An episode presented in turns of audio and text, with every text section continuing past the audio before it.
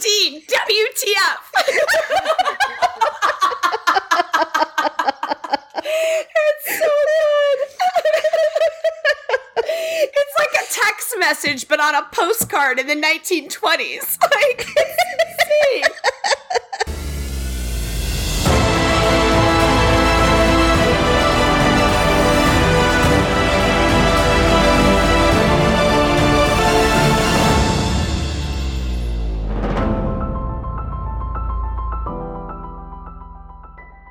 Welcome back to Jen.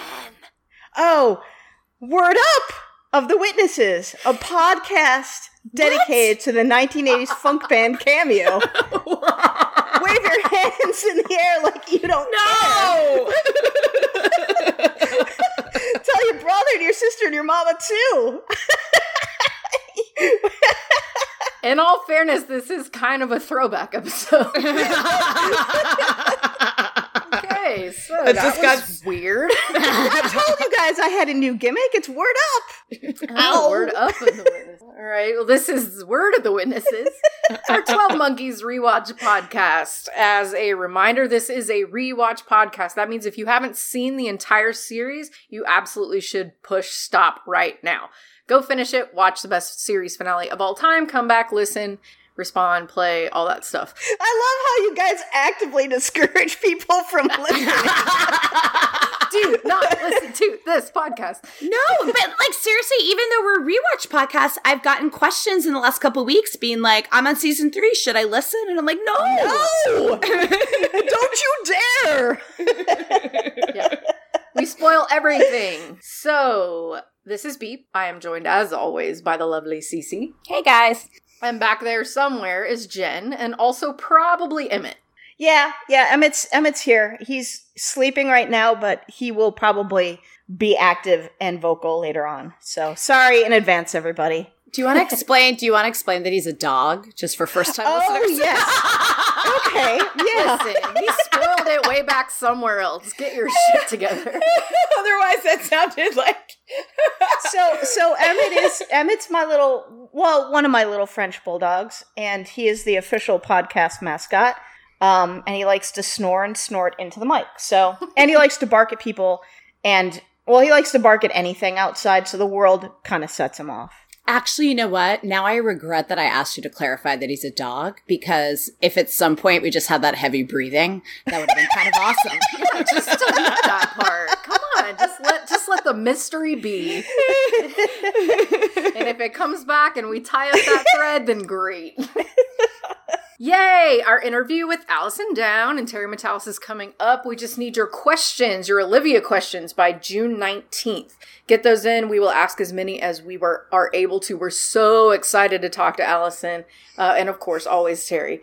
But we have not heard a lot about Olivia, you know, in and of herself. So I'm stoked for that, and we're I'm really, really wanting to get her, like, record her saying something specific, and I just have to think of what it is. Um, I think I think it's pretty clear, I, I, especially considering how Jen fucked up the beginning of it. What we need her to say.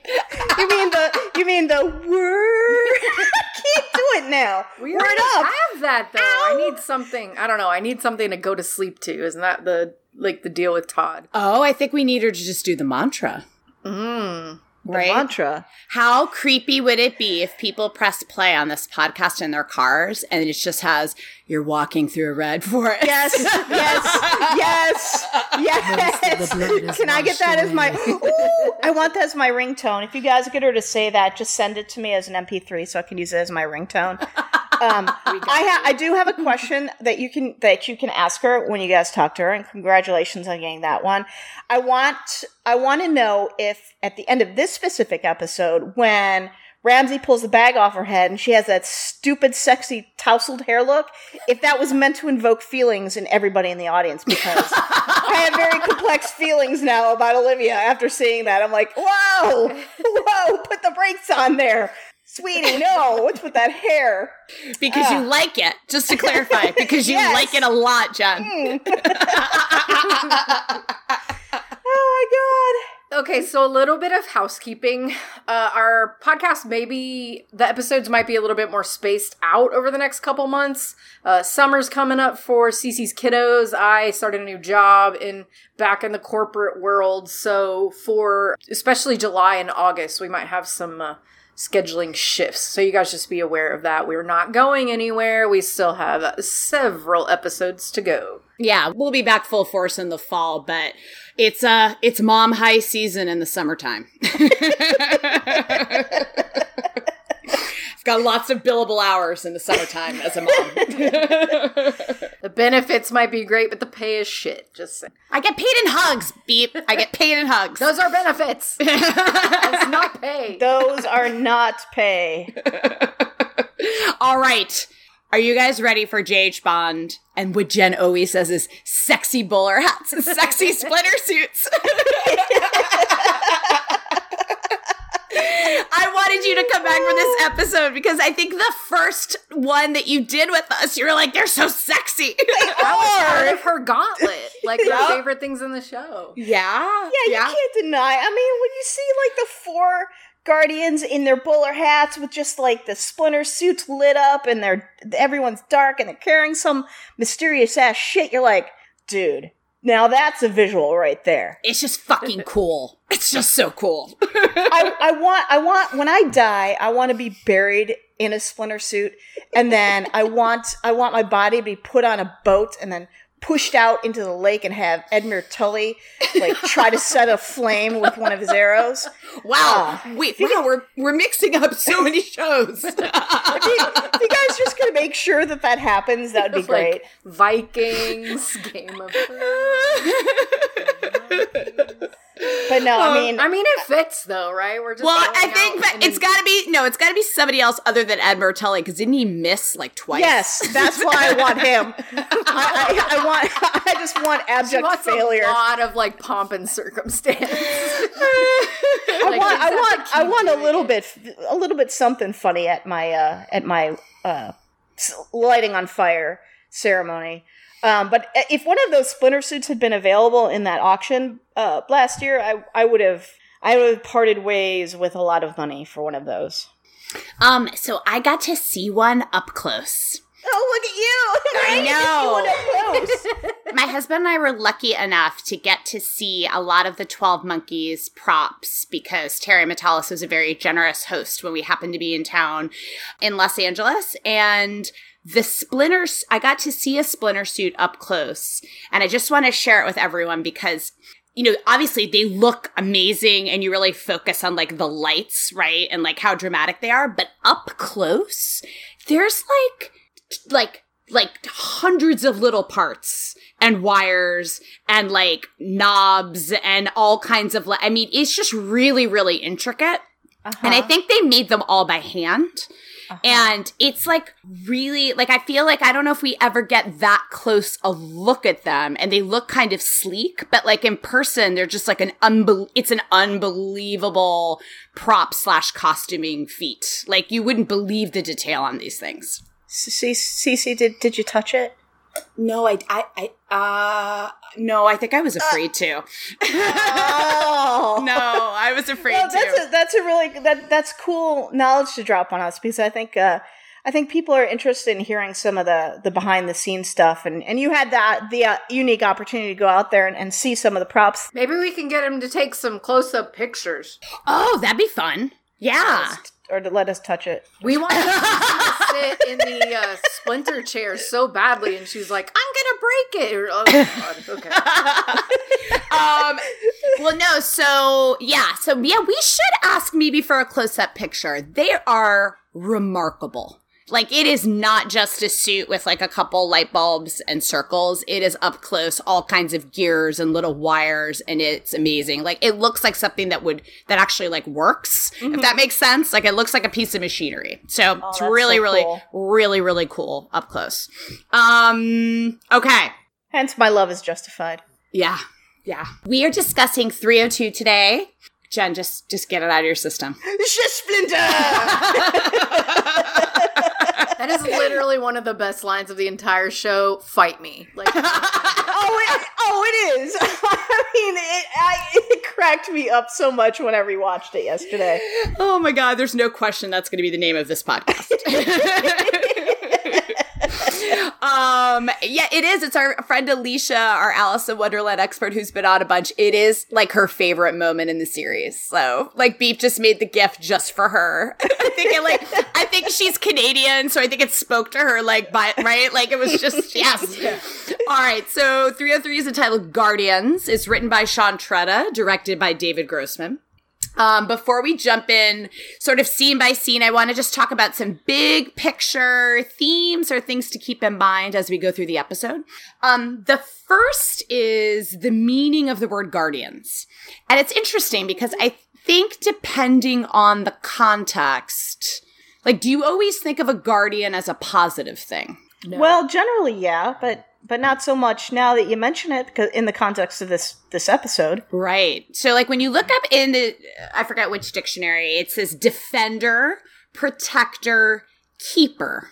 It's that last word that gives me a little bit of pause, right? So in this episode, whether it's sort of the A story in France or the B story with Olivia and Ramsey, we've got a lot of different guardians of children who have been lost to time. So we've got the four guardians, the two that we get to know a little bit better of the four, Magdalena and Sebastian. I think even between Magdalena and Sebastian, they come to view their roles as guardians very differently. Well, Sebast- is Sebastian the one that gets killed first? Um, you mean in this episode? He, is he one of the guard one of the four so okay so we are seeing so the four guardians you have the gentleman who's killed on stage okay. the, the woman who's killed in the hallway uh-huh. i think both of them eventually die in is it nurture or nature where they all have that big blow up at the house um, one of the churs, yeah. Yeah, yeah. when Cole, when one, one of the churs, when Cole goes, when Cole and Cassie finally go rogue, I think they both get killed at the house. The other, the gentleman who is kind of like the younger, handsome guy, um, he is played by Rupert Graves, and that, in that is a British name if ever I heard. That one. is a fantastic. Rupert Graves. I think it's Rupert Graves, right? It is now. Rupert Graves. Um, I love that. Wait, do you guys not know him? So he's eventually he's the one that they find in um, Victorian London, and he's he's the one that eventually steals Ethan away and and shields him from everybody. So Army of the Twelve Monkeys and from Cassie and Cole. Yeah, he's two pence for a popper, right? Yes, mm-hmm. right, and um, uh. He's Ethan's real guardian that ends up dying in the Masks episode. So he's not in this episode. He, no, the he younger is, he's, version he's is young right now. He's young. Okay. Yeah. Okay. Okay, so the younger version of him is is in this. He's the young man. Um, he's the youngest, I think, of the youngest male guardian. Um, sure. he's eventually going to go rogue away from everyone and and shelter Ethan and educate him sort of onto his own course, and eventually like help Cassie and Cole find him, which okay. is very different than the role of Magdalena. So like eventually there's even going to be friction between these guardians about he doesn't want to show her certain drawings that are coming out of Ethan's like um primary drawings. And so and I think it's interesting, right? Like how Magdalena views her role as a guardian as sort of like on behalf of, of this organization and steering Ethan towards what she wants him to become. And I think Sebastian eventually, um, you know, really, it's, I think it's clear that he loves Ethan, right? Like he's a second father to him. So I think it's interesting even thinking about like defender, protector, keeper. I think Magdalena and Sebastian kind of fill different meanings of of guardians um well, also you you said though you asked at the beginning is the guardian always positive you know mm-hmm. and there was mm-hmm. kind of this oh well maybe not i think that it can be positive or negative depending on what they're guarding yeah mm-hmm. So I think, like in Magdalena's case, she's not guarding Ethan per se, not so much as she's guarding his timeline. Whereas I feel like Sebastian comes to actually guard, you know, guard the child himself. Right. Yeah. Yeah. No, she's she's guarding who he's going to become. Right. Um, and she's she's one of those she's one of those like zealots, basically the, the super faithful that will do anything. Because we see her, uh, we see her up until this point die at least twice. Um, a future self of her mm-hmm. sacrifices themselves to go back and warn a past self. Yeah, I feel like she's super. she's super extra, you guys. like super extra. Mm-hmm. Um, but then the other, you know, the other in the sort of one of the B stories is what really struck me this time watching these Olivia Ramsey Sam scenes is Olivia raised Sam was his guardian for like 20 years. But we and never saw that though. We never saw that. But when Sam talks about Olivia, eh, it, it just I almost found him more talking of her more warmly than like her actual daughter Emma would have in season four. Oh no, oh, completely agree. You yeah. know? So I think I mean and and Olivia's in a very different point in her life, right? Playing either mm. when when she's a guardian to Sam versus when she's a mother to Emma, right? Like so that makes sense. But I was struck by how all of these guardians are raising children who they are keeping from their birth parents. Yeah. So you have all of these children, like we talked on the last podcast. This whole show is all these children lost to time, right? Hannah, Cole, Ethan, right? Like Sam. But all of the guardians that I think this episode refers to, it's kind of shining a spotlight on all of these people that are, yes, they are guarding ch- children. Yes, they are protecting children. In some cases, they love them. In other cases, they're guiding them. But in all cases, they are keeping them from their parents. Yeah. Yeah, kidnapping is big business in this show. yep. I don't um, disagree. And I think it's interesting. I think that there's some, I think in some ways, Cassie and Ramsey sort of mirror one another. And I hadn't really thought a lot about that in, in particular. I thought a lot about them mirroring one another in season two, um, like in 2B, when they were both sort of like out for revenge. But in this episode, they are both, we both watch them lose children, lose sons. And either it's in Sam in this episode or eventually it's going to be Ethan. They're both going to lose those sons to the witness, either directly or or indirectly by the end. Yeah. Um, and there's a lot of, I mean, you've got Cole doesn't even realize he's a father. He's in this room with this baby crying and then the baby's gone. Like, right? Like he doesn't even realize that he's going to spend, that that's his son. He's going to spend the rest of the season trying to find him. But there's something about watching Ramsey and Sam and this decision that Ramsey has to face. Would you kill your son?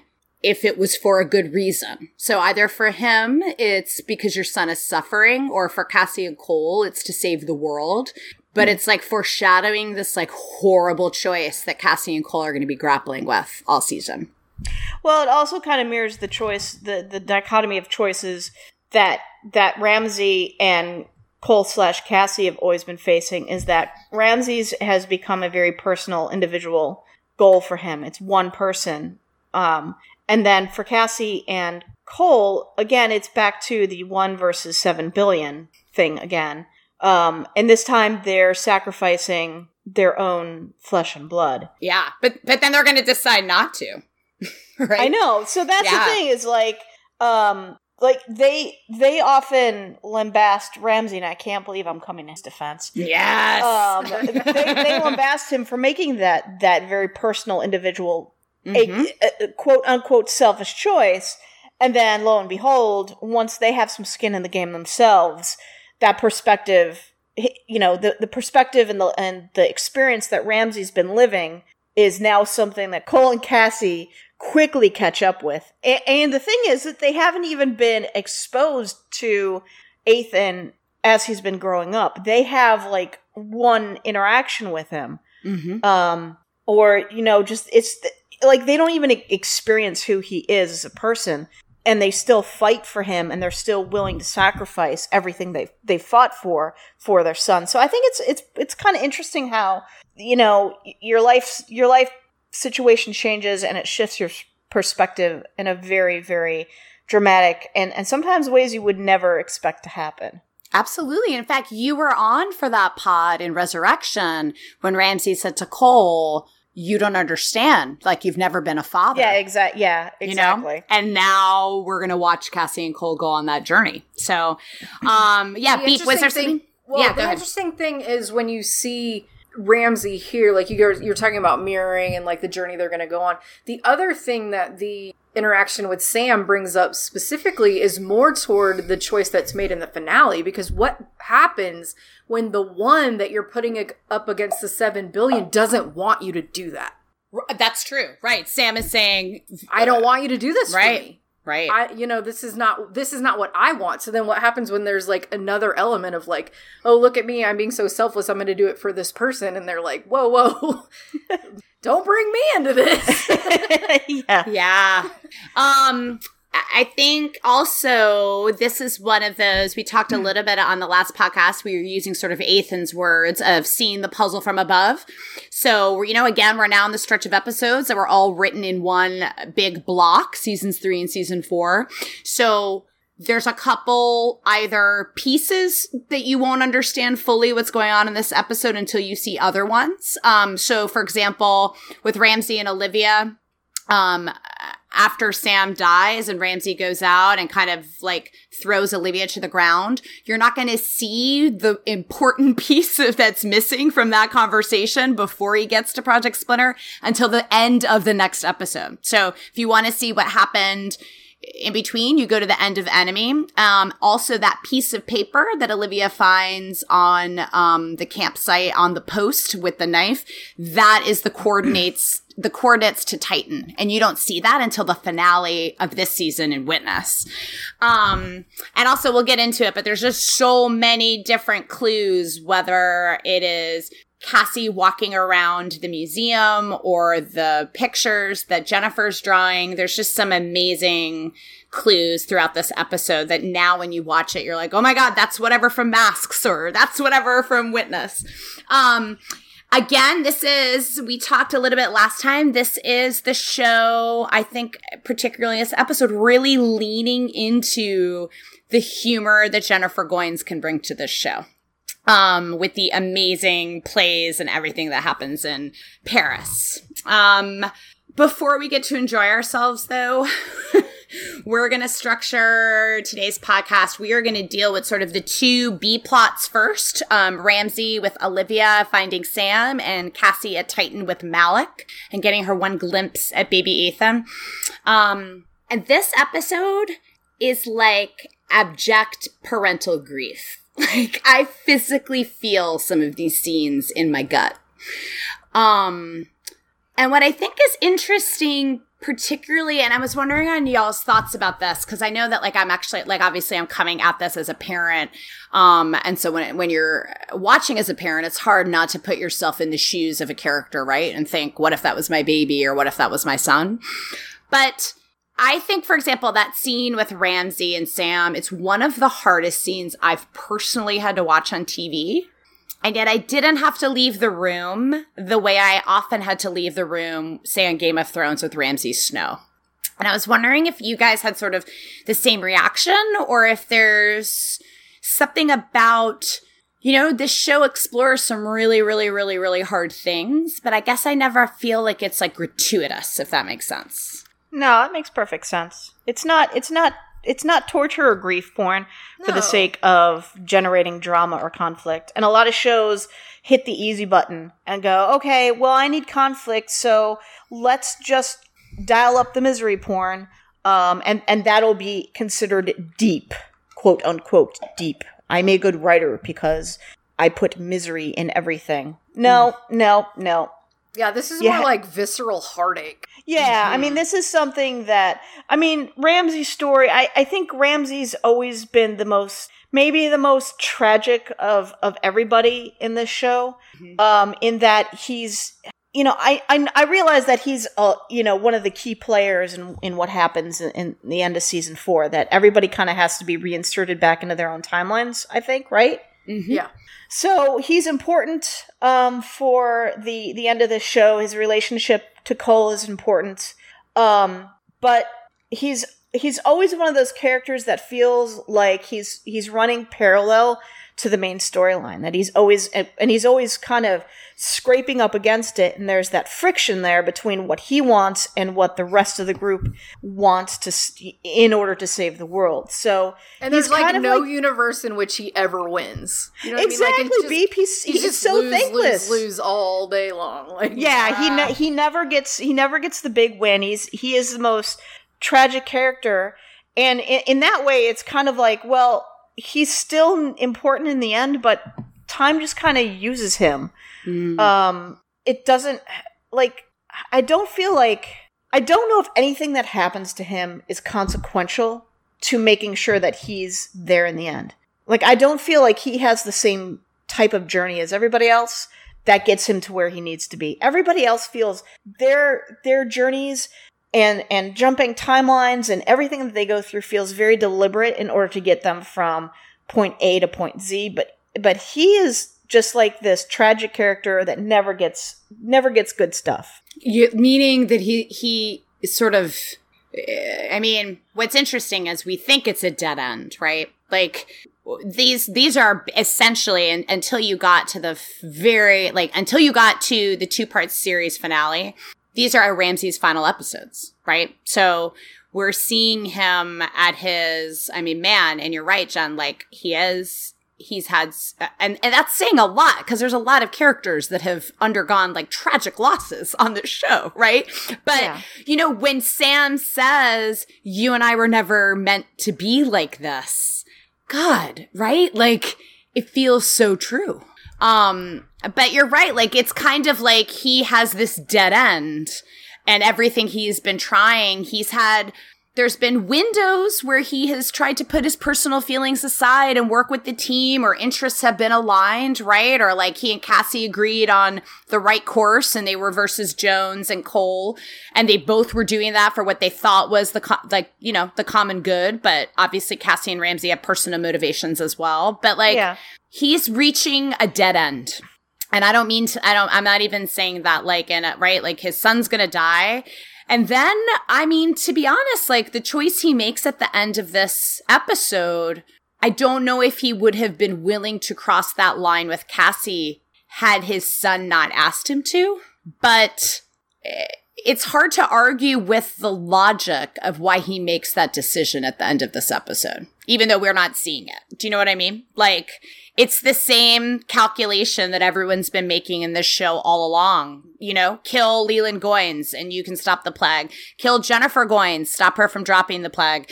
All season, it's going to be kill Ethan, stop him, right? And so the, the decision he makes at the end of this episode is, it's as much as we're like, no, it's Cassie, right? Like, it's understandable. Why don't we take his storyline first, just since we sort of jumped into the Ramsey of it all? Did you guys have any other thoughts about that before I jump in?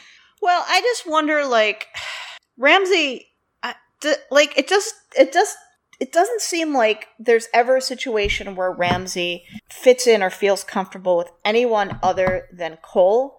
Like, if you think about their whole journey up to getting, um, I guess, um, to be a part of, of Jones's whole thing, Mm-hmm. Um, I don't know if if if being a part is the right word other, instead of captured, but mm-hmm. like when they fell in with the West Seven, Ramsey was a, a friction there. Mm-hmm. Um, he's a friction with Team Splinter. He's a friction between Cole and Cassie. Um, it, it's just he never feels like he ever settles in with anybody and fits in and is like team player. It, it's I, and I guess that's why I really don't enjoy his character very much because I love team players. I love Team Splinter. Mm-hmm. Um, when they when people find each other again and they're excited about it, I I you know I'm very happy when that happens. That's why this episode was both painful and happy for me because it it nothing occurred the way I wanted it to, except when it actually did, and I still had questions about it but like I just don't feel like he's a he's not he's not part of the fam. He's not. Um, You're right. And I and, yeah. And I love found families and when you're not a part of that family for me, I'm just like, well, I don't have you're just not in my inner circle of characters I like. hmm But I mean, uh, that I get why there's a lot of drama to explore with that, right? Because all of, I mean, I, at least in real life, there are people, for example, in your family that you may love, but they're a source of friction, you know, and they yeah. don't, right? And, and that, um, or whether it's with friends, right? Like, so I think it's interesting that they explore that. And obviously, over the last three seasons, they get a lot of mileage out of conflict through Ramsey, right? But I guess they f- did reach a point where they thought in the story they had kind of stretched that as far as it was going to go if that makes sense. I don't know I, unless no, I, unless I he unless he had something else to to to do. Do you know what i mean? And and no, that's he- also and that's also partly why it's so moving at the end when cassie's like we need friends and family.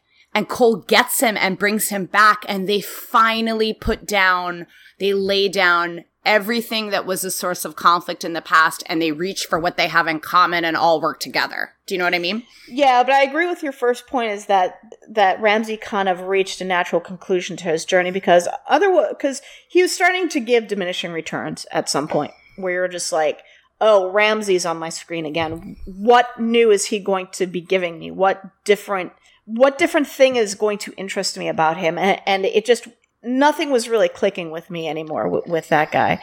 Um, I did I did feel for him a little bit during during the whole parental thing of, of his son um, asking for him to end it. Um, but I, I, also was like, his son might have been a more interesting character for me in the two seconds I saw him mm. uh, at that point in mm-hmm. in the mm-hmm. series. So it was a good actor. Yeah, yeah, and for us, yeah. he sounded a lot like Ramsay too. Mm-hmm. So I mm-hmm. thought it was I thought it was really well done as far as as as just kind of creating that that visceral comparison between the 2 mm-hmm. But yeah, I, I was at this point. I'm just like I'm I'm done with Ramsey. Get him off my screen for a while. I need I need to I need to start. I, I need to get to a point where I'm going to miss him in order to appreciate him coming back. Right. Well, and they go right. Like in the next episode, they're going to have them back on the rooftop. Right. So they're definitely going to like set us up to make it hurt in Brothers, which, to be yeah. honest, is one of my favorite episodes. But sure.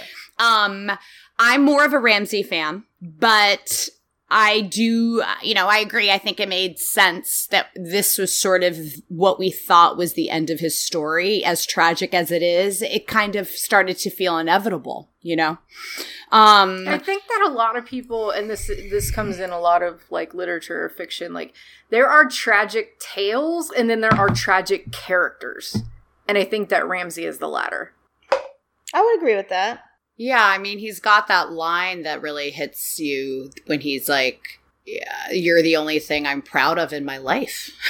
you know, like that tells you a lot of what he thinks about his life and the things that he's done. Um, and no matter what he does, right? Like, and let's let's let's kick off because this is going to get into his conversation with Olivia, right? Because she's going to kind of throw this in his face. Um, because I could protect him when you couldn't. Um, and, oh yeah, that. Oh, oh my god, that oh, line! I was like, literally always, right? Yeah. So, all right. So Ramsey and Olivia. Um, they have been traveling. Think about at the end of season two, all the months it took to for the daughters and Jennifer and everybody to get to Titan, right? Mm-hmm. Ramsay and Olivia have been now road tripping back together. So they've been f- together for months. Uh, Ramsay is obviously frustrated. The two of them have a ton of history going back mm-hmm. to season one, right? Like, you know, she was the one who trained him on the art of war in the jail. They were together for decades. Um, and if you were Ramsay, you didn't know where your son was for now what's approaching probably two years. And Olivia had him for 20 years. like, and you have to ride with this person and sit across from them at the campfire. Like, you would want to bash that person's face in, right? But it would be like so complicated because she also kept him safe and she's like throwing that in his face, right? Um, and you know, and she's someone who knows all of the messengers, even in season two, when they would see Ramsey, they'd be like, Your love for your son is long and storied, right? Like the traveler's love for your son. Uh, like Olivia knows how important Sam is to Ramsey, and she's both took care of him, but she's also manipulating him, right?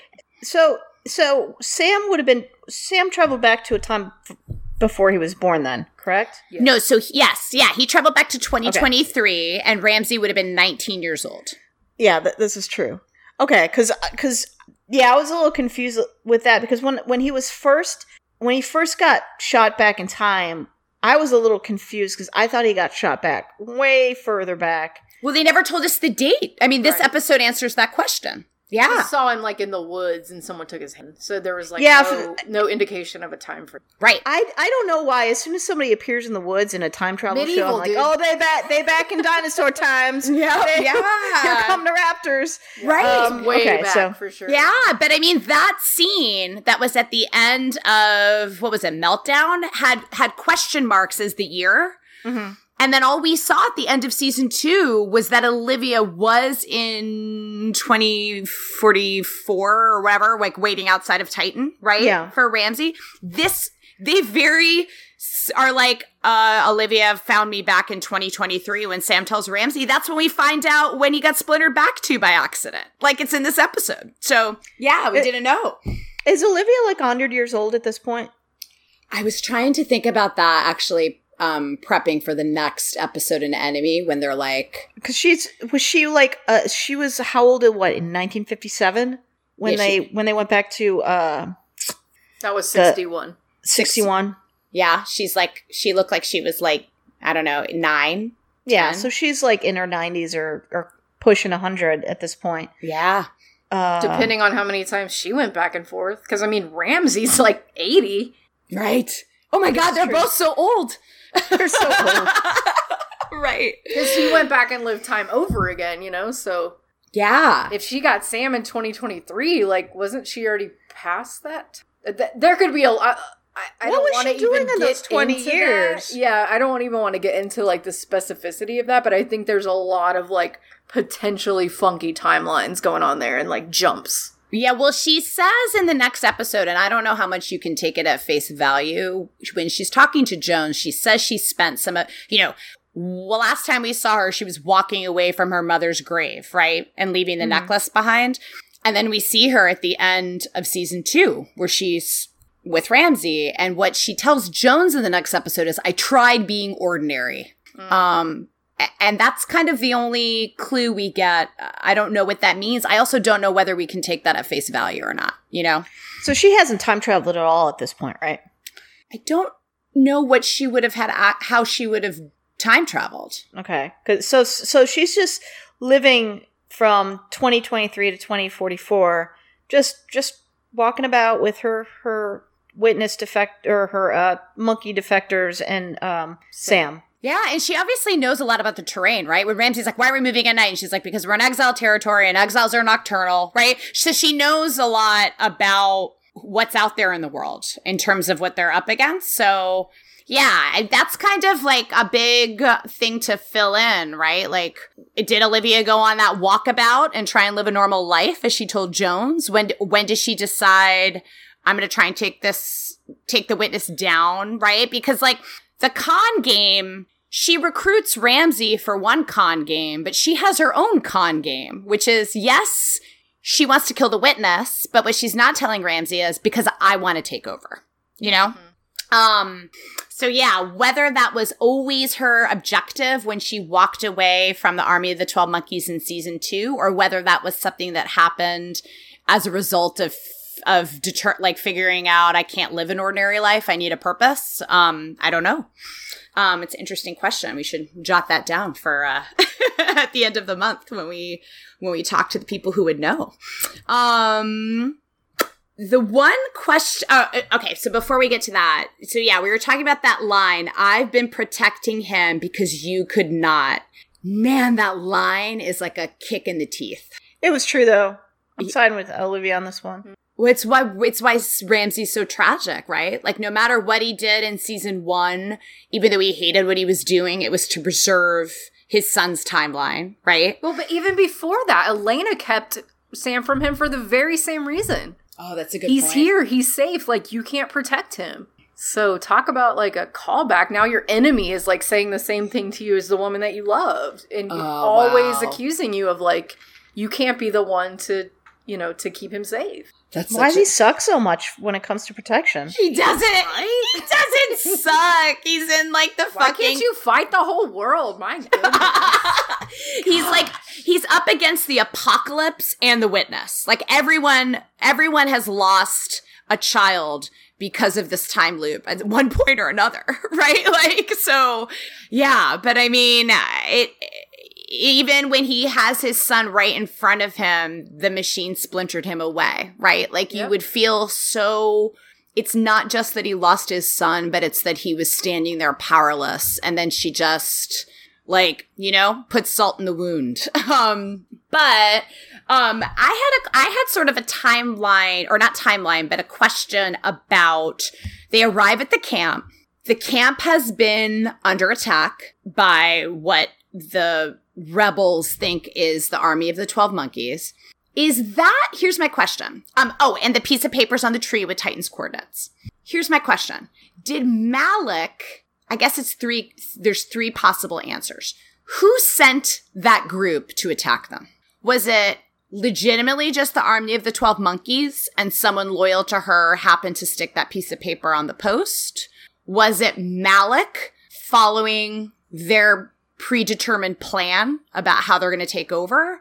Or was that, were they sent by like season four witness Olivia to ensure like this whole loop? Seems like she's involved in pretty much everything along the way. So she's be the easiest. So she's at because she does, and Olivia's a, the consummate actress, right? She does seem incredibly surprised when she gets there, and so is that true, or is that just an act for the people following her? Well, I mean, assuming season four Olivia did it, it's legit. In that case, right. So if it's either the Pallid Man's men or season four Olivia, then that explains why she's surprised. Well, she's not the she's not the witness yet, right? Correct. Correct. correct. Yeah. Oh, oh my God! I got something right. Got something right about the timeline. So she would. She, okay, so she I mean, wouldn't. She's not, but she also is. the Olivia we see is not the witness. Correct. But she is pulling strings in the background. Season four, Olivia is already doing that. Well, future Olivia, correct? Right, yeah. Well, okay, okay, okay, okay, yeah, okay. There's two, but there's two levels of Olivia pulling strings. Oh God, here we go. Okay, so there's the con, and there's like, or as Deacon would say, there's three cons going on. there's she's in she's she and Ramsey will have this common interest in killing the witness, right? And they will go into the next episode aligned and lying to project to Team Splinter. Yeah. But then she this Olivia, who doesn't know she's the witness, right? Has her own agenda aligned with Malik, who's sitting over in Titan with Cassie, that they quote unquote are among those who have lost faith, and their goal is to take the witness down, to take Ethan down, so that she can take over. Right. Then you've got season four Olivia, who's eating popcorn and watching this all happen from Titan. and knows that this is the journey she has to go on um, to become who she is in season four, right? So there's like three layers of of games of chess going on. Yeah, I think. well, okay, so so I would so my first instinct was to say it was her that that's pulling the strings, but if it was her pulling the strings, all right, let me think about this. If it was her pulling the strings, then the witness would already have been back to Titan, and there wouldn't have been this unrest that everybody that Malik is talking about, right? Because she can't send the army of the twelve monkeys without going to where the monkeys are. Am I? Am I? I mean, semi. I guess she could, she could have sent she could have sent followers in the future using the time machine to go attack them. I guess that's what I was wondering. But maybe that's too much of a jump. Yeah, because she's sending because she's sending people throughout history, like her henchmen, to go back to talk to Doctor Kirschner to create her in like the 19 right. So yeah, that's what like who sent these people to attack and who put that piece of paper with Titan's coordinates. Terry. the writers. okay. I, I, I didn't know if you guys are also confused about this. Cool. I didn't know if I was like missing something obvious. I just, I mean, honestly, I just didn't. I kind of just took it for what it was. I didn't. Really yeah, I, I didn't see it. anything really into it because when she walks up to that piece of paper, what we will see in the series in the season three finale is it is the coordinates to where Titan is. And that's where she goes to join Malik, her co-conspirator, and take over. Right. And so did he did he just like ha anyway so that that's was my question like what are sort of the machinations going on as to who attacked and and who left those coordinates was it malik doing something on the inside with a group that was already going to attack her rebels so I, I didn't know but if you guys don't know either we can move on it's just we'll put a pin in it that that's just a question we have all right so that takes us to the scene with Ramsey and sam so when Ramsey walks in Sam hasn't seen his father for 23 years. Or, yeah, 20 years, and his father looks exactly the same. And for Ramsey, his son's been missing for maybe two years, and now he's a grown man, which is a crazy mind fuck. Like, for both of them, right? Like, when he says you'll always be ageless to me, like, absolutely. But if, if my 10 year old daughter went missing and two years from now i was standing across from her and she was a 20 year old woman like a 20 something year old woman. Like that is insane right? And like so it's just like whether it's all the decades that ramsay spent apart from sam in season one and then he came back and he was so much older but his son was you know had only been was a couple months older right? Like mm-hmm. or now it's just there's so much tragic lost time between the two of them. Um, and then when Sam says, "She Olivia protected me. She kept me safe from the witness." I wanted to like throw something because she is the witness. Like this whole conversation, right? Um, and then the one part I guess that we hadn't covered yet is when he asks his father to end his suffering. The reason why it hits me so hard, like watching as a parent, is because the one of the most, I think, like universal, just like gut instincts and something you just feel is that you want to stop your child's pain. Like, I can remember even watching one of my kids get stitches and having them yell, please make them stop. And it's it's like one of the hardest things i've had to listen to when you can't do something to stop it right? Like it's it goes all to this whole journey that ramsey's been on trying to protect your child. But but you have that parental instinct and it is colliding with your son asking what he's asking for is to end his life. Mm. and it's just like these two counter acting instincts as a parent that when I watch it is why I find it so tragic because I get the when Ramsey's like, you know, you can't ask me to do that. And on the other hand, as a parent, all you want to do is stop your child's pain. Yeah, but also one of those things that I always hear parents talk about is they don't want to outlive their kids. No, not ever. I, I mean, mean, it's just it's just not it's not n- that's not the natural order of things, right? Mm-hmm. Right. Um it is layers upon layers of like horror losing your son, watching your son die, being the one to have to put your right hand over his mouth and watch him struggle, right? It's just awful. And it's just the most you know, if they have one of the most tragic stories of a familial relationship on this show, they they had them end this story in the most tragic way possible, right? It's not just Ramsey finding him dead when he was minutes away. You know, they really yeah. milk this for as tragic as they could make it. And I think it also makes sense from a story perspective because I understand why coming out of this experience, why Ramsey agrees to do what he sets out to do in Brothers, you know? Like, Which is what? Kill Cassie. Okay. Just want, I just wanted to put it, tie that little thread there. Yeah. Um, so yeah, I just uh, it's just horrible. And the only thing that makes it better now is when Sam says things like you and I were not meant to be like this. We now have that like solve of at the end of the series in the coda we're there together again and playing a game and that is how they were meant to be mm-hmm. you know like the right ages right like s- together and playing the game that they went back and played in season one. That's the only thing that like makes getting through this scene okay. It is really, really, I, I find it really, really hard to watch. They probably could have had that in the Red Forest too. Just saying.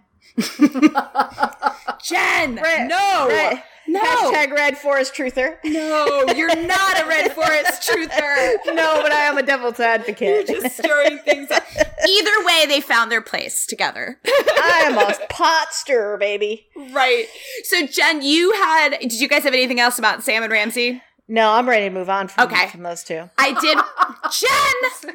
I- what? All right. I want to say the one thing I forgot to say, since I'm the only one who's like moved by this scene, apparently, is I thought the acting. Oh. I thought that Passive aggressive. I thought the acting was phenomenal. It was. It was. Both of them, but Kirk Acevedo in this scene is like that was like a, I thought like an Emmy tape scene. Like it was really really good. Did It's- you put a little Latina in your voice just then? She always does, and she says, it. I am Latina. What do you mean? Well, I, I know, but I was just like, I don't think I've ever heard her say that before. Say it again. It's kind of sexy. I'm not. Uh, no. you made it weird. yes. I don't even Mission know. accomplished. I don't even know if he says it that way, but it feels weird to say it like Acevedo. Like I'm just Yeah. not right. So, Jen, you had something else sort of about Olivia's role. Oh yeah. So I I guess this goes, and we can just we can discuss this a little bit when we talk about Malik too. Is Mhm. is you know with with Olivia breaking away from the witness and I guess losing her faith in that specific person. Is she and her followers the Protestants to Pallid Man's uh, Catholics? I just think it's I, I think it's interesting where when almost every single system of faith always seems to have a, a splinter. Insert laughter here. Um, new factions.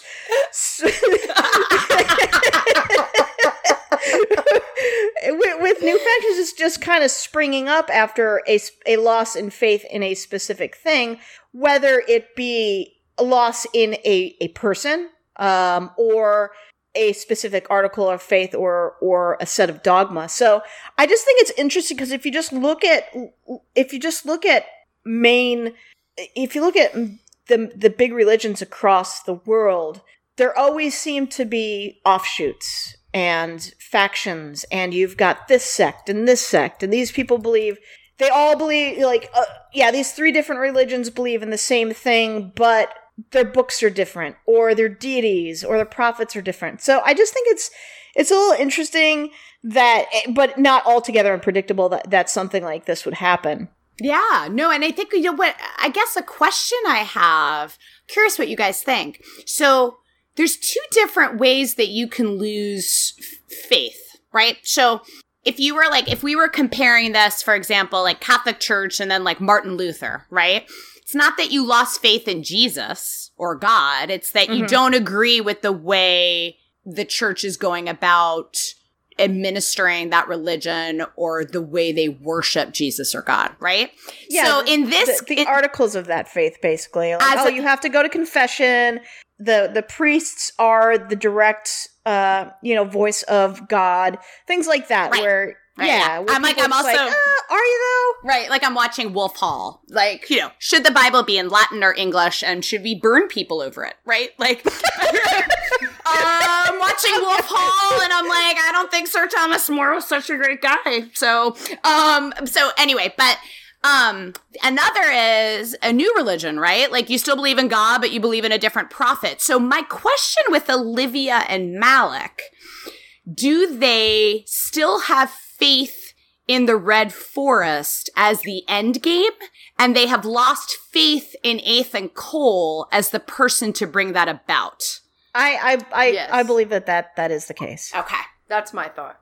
Okay. yeah uh I, I think that I I think that the witness's absence, which is something that Malik Mm-hmm. mentions in this episode is one of those things that is going to go well what is the witness doing instead of being with his people his, his Mhm. believers his followers and then you've got so you've got malik and you're like and, and olivia who are like hmm witness is off doing other shit that we don't know about when are we going to get to the red forest part of this whole belief system Mm-hmm. and then you've got homeboy Pallid Man over there who's just spouting off all the the the witness dogma like he probably has like a, a, a word of the witness a day calendar on his desk you know and, and he's just so fucking annoying in his unshakable belief in the witness and didn't he um His, his fanaticism. well, yeah, he almost he didn't he threaten or almost kill Olivia over her her expression of doubt Yep. in season two. It was blasphemous, right? Yes, exactly. So it's it's those assholes, those kind of assholes who are like, "Oh no, this the word of the witness is is gospel. It's the truth. There's there's no interpretation of it other than being straight from the word of the the mouth of the witness, and he is the best thing since sliced bread." I, I, those people are super duper dangerous. Mm-hmm. But if you've got people like Olivia and Malik chafing against that and going, well, it though? And then going, we could probably do this better. Like, who is more dangerous? What are the choices? I'm glad you were listening. I was. I'm just I, no, no, no. I was listening, but the tr- the, The- the the the dogmatic or the or the like the revolutionary. choices are the are the true believers. The one choice is the true believers like Pallid Man. The other Mhm. choice is the people who believe in the end goal but see a completely different way of getting there. And oh, by the way, they are the way of getting there. yeah. So I think I think it depends. So I think the more dogmatic, you could argue they're a less they're they're a less formidable opponent because perhaps they're more predictable. Exactly. But Yeah. yeah, but they also are completely inflexible. And that has its own dangers, right? Well, e- So- exactly, but but also the the people who want to change things, they want to change things by putting themselves in power, mm-hmm. and that in and of itself, kind of being an end goal. You know, power does corrupt. So even if you're like a happy little hippie, shiny, smiley baby hippie, Yeah. I just want everything to be great and get to the red forest peacefully. As soon as that person gets power and is now the the new witness, yeah, that Yeah. shit's gonna go to that shit's gonna go to hell really quick. Right. people are awful. right. And Well, people in power are especially awful. and that brings me back. So, like, I'll, if people are listening and they are interested in these themes, then you should read Wolf Hall by Hilary Mantel because, or I, I would read it before you watch the, um, the BBC miniseries because I think it can maybe seem a little slow without the books, but it's exactly that, Jen. It's like people, Thomas Cromwell with the best intentions and a reformer, and you're and you're cheering for him in the first book. And then you get to the second book and he starts to be in power and that starts all of a sudden you're like, uh oh, the guy I'm rooting for, I don't like what he's doing now. Right. And so, um, exactly those kinds of themes. The other thing, Jen, do you know the other thing it reminded me of? And I think we can talk about this, um, because it's not actually spoilers. They're just kind of one off scenes in the leftovers. You remember in season two where they show the people waiting for revelation for the, or like for the end of the world? And they're Um, waiting. They get up on their rooftop, and they're it's like set back in the 1800s, and they're like get up on the rooftop, Oh, and they think yeah, the yeah, world's yeah. they think the world's gonna end, oh, and they're waiting and they're waiting and they're waiting and nothing happens and each day less people show up right? And they're like oh no no wait that day wasn't the day the world was supposed to end. We, we made a mistake. It's this day. And everybody gets up and then right? And so it reminded me of that like when you promise something like the witness is going to return you best deliver. right? And nobody knows and nobody knows when he's gonna come and let's be honest the pallid man has a lot of strengths like murder and intimidation but uh uh being a minister is not one of them he is not a strong public speaker Dude, he's not a good hype man for the witness at all. Not at all. He's he's got that creepy kind of uh school school um announcement type vibe going on. I I, I just don't I don't yeah, he, Yeah, he doesn't, he doesn't need to be center stage. sounds like a principal being like uh like right school announcements right? Um okay so that that's a good segue to talking about the couple scenes that we get of cassie and titan. So another scene that like hits me in the gut um because i've had lots of friends that have either had miscarriages or you know lost a baby in delivering is listening to them talk about when they woke up in the morning and their stomach there wasn't a baby there anymore and Yeah. like how obviously here with Cassie the circumstances are a little bit different because her baby's still alive like as far as she knows right but that waking up and your stomach, there's no longer a baby inside you and you don't know where it is and it is horrible. Ugh, I can't even imagine. Horrible. Like there's just uh, mo- this scene, Sam, Sam and Ramsey, and when the baby's crying and taken away are three scenes that I feel viscerally when I watch them. And Malik, you know, lets her know. It kind of we didn't see the very end when Ethan was actually born, but the fact that he says that Cassie needed to be sedated, both for her safety and the baby's, is kind of like a very chilling and yet elegant way to let us know how horrific that must have been when they took him away from her after giving birth, right? And like how yeah. she must have reacted. Um, and what I think is now, I have a question. When you guys were watching Malik at this point in the series, did you think, did you fall for it? Like you thought, oh, maybe he's like Ariana and he feels sorry for her? Yes. I did too. Yeah, I felt, I, I, I did feel that, but I also felt like he was a little mani- manipulative as well. Mm-hmm. Yeah, I mean, I thought he was in it for like his own purpose, though. I never thought like to connect him with Olivia because I think she's the person that's most, you know, that we underestimate all the way throughout. Right, which is a good question. Did you guys fall for Olivia right now? Actually, like I remember thinking, oh, cool, they're going to do that thing where the person that we thought was the enemy is actually going to end up like on Team Splinter. and I was oh, really no, wrong. No, no, no. I, I was really that. wrong. I, I, didn't think that, but I, I, did think that she was going to redeem herself somewhat, mm-hmm. uh, just by helping that helping them not being part of Team Splinter. And lo and behold, uh, she's the big bad in the end, which I think I, I don't I don't I don't know if I saw that coming at all when they when they did that because they they did that they built up Ethan as the witness so successfully that um and it made so much sense. It did. Mm-hmm. Why would like the just, witness be the the son of two travelers? Exactly. It's right. Like they just picked someone random, you know, and been like, yeah. Oh, it's this right. person. Yeah. All right. So Malik, you're right. He is both kind of sympathetic, but obviously this is all part of Olivia season three, Olivia's plan. Get he's you know we're gonna find on the next episode he's nursing Deacon back to health. He's gonna let Cassie give her motivation to want to go even more so go find Ethan, right? And he's going to allow that to happen, both by helping Deacon recover, letting Cassie see her son, telling Deacon the way to get to her, and arranging it so that they can get away. And all of that is part of Olivia's plan to track down Ethan.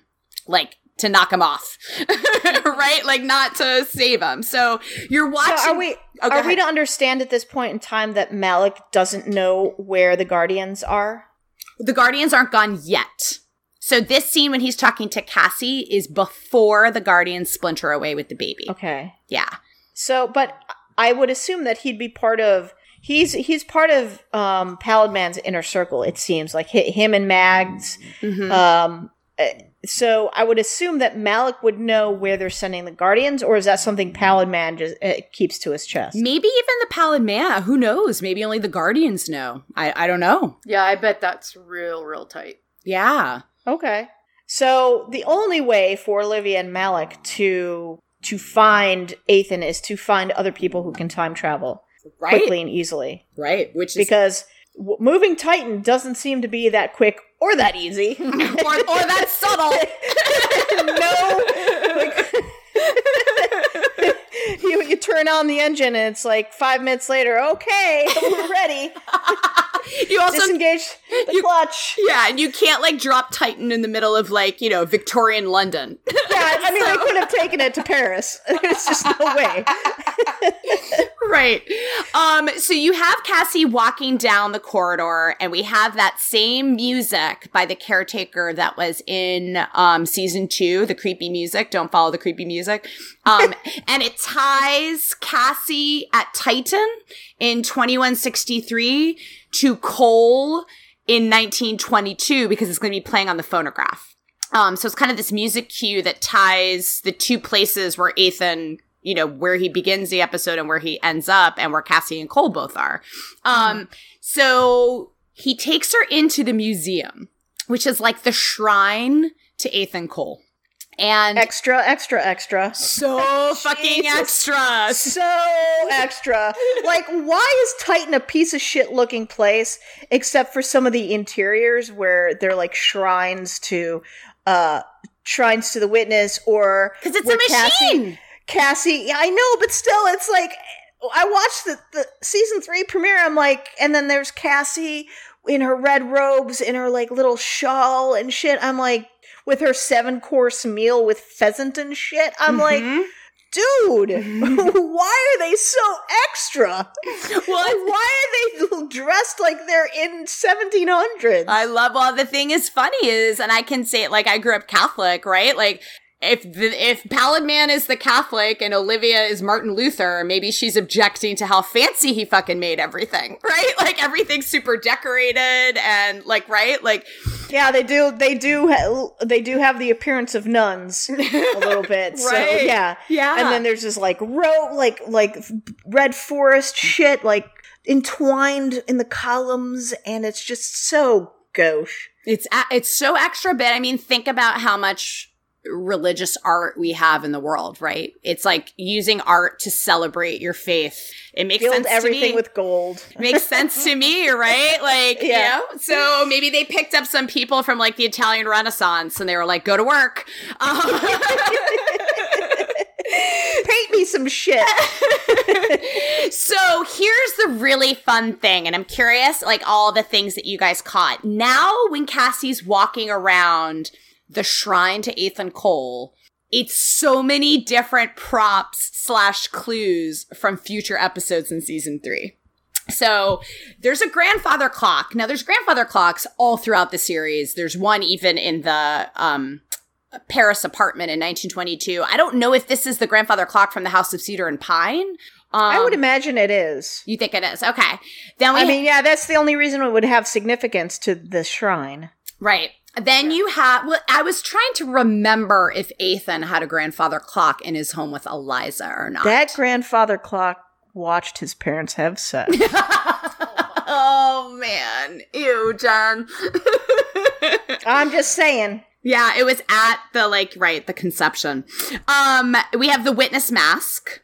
We have I there's a statue of a woman that's always kind of to the side in the frame and I was curious if that is uh, because we got a lot we have a lot of copies of things, right? Like the, like the grand like the pocket watch which I'll get to in a minute, but it looks it looks like the statue that is Eliza's grave where Jennifer finds Ethan when he's shot in the season finale in the season finale. But I didn't know if you guys got a better look at it.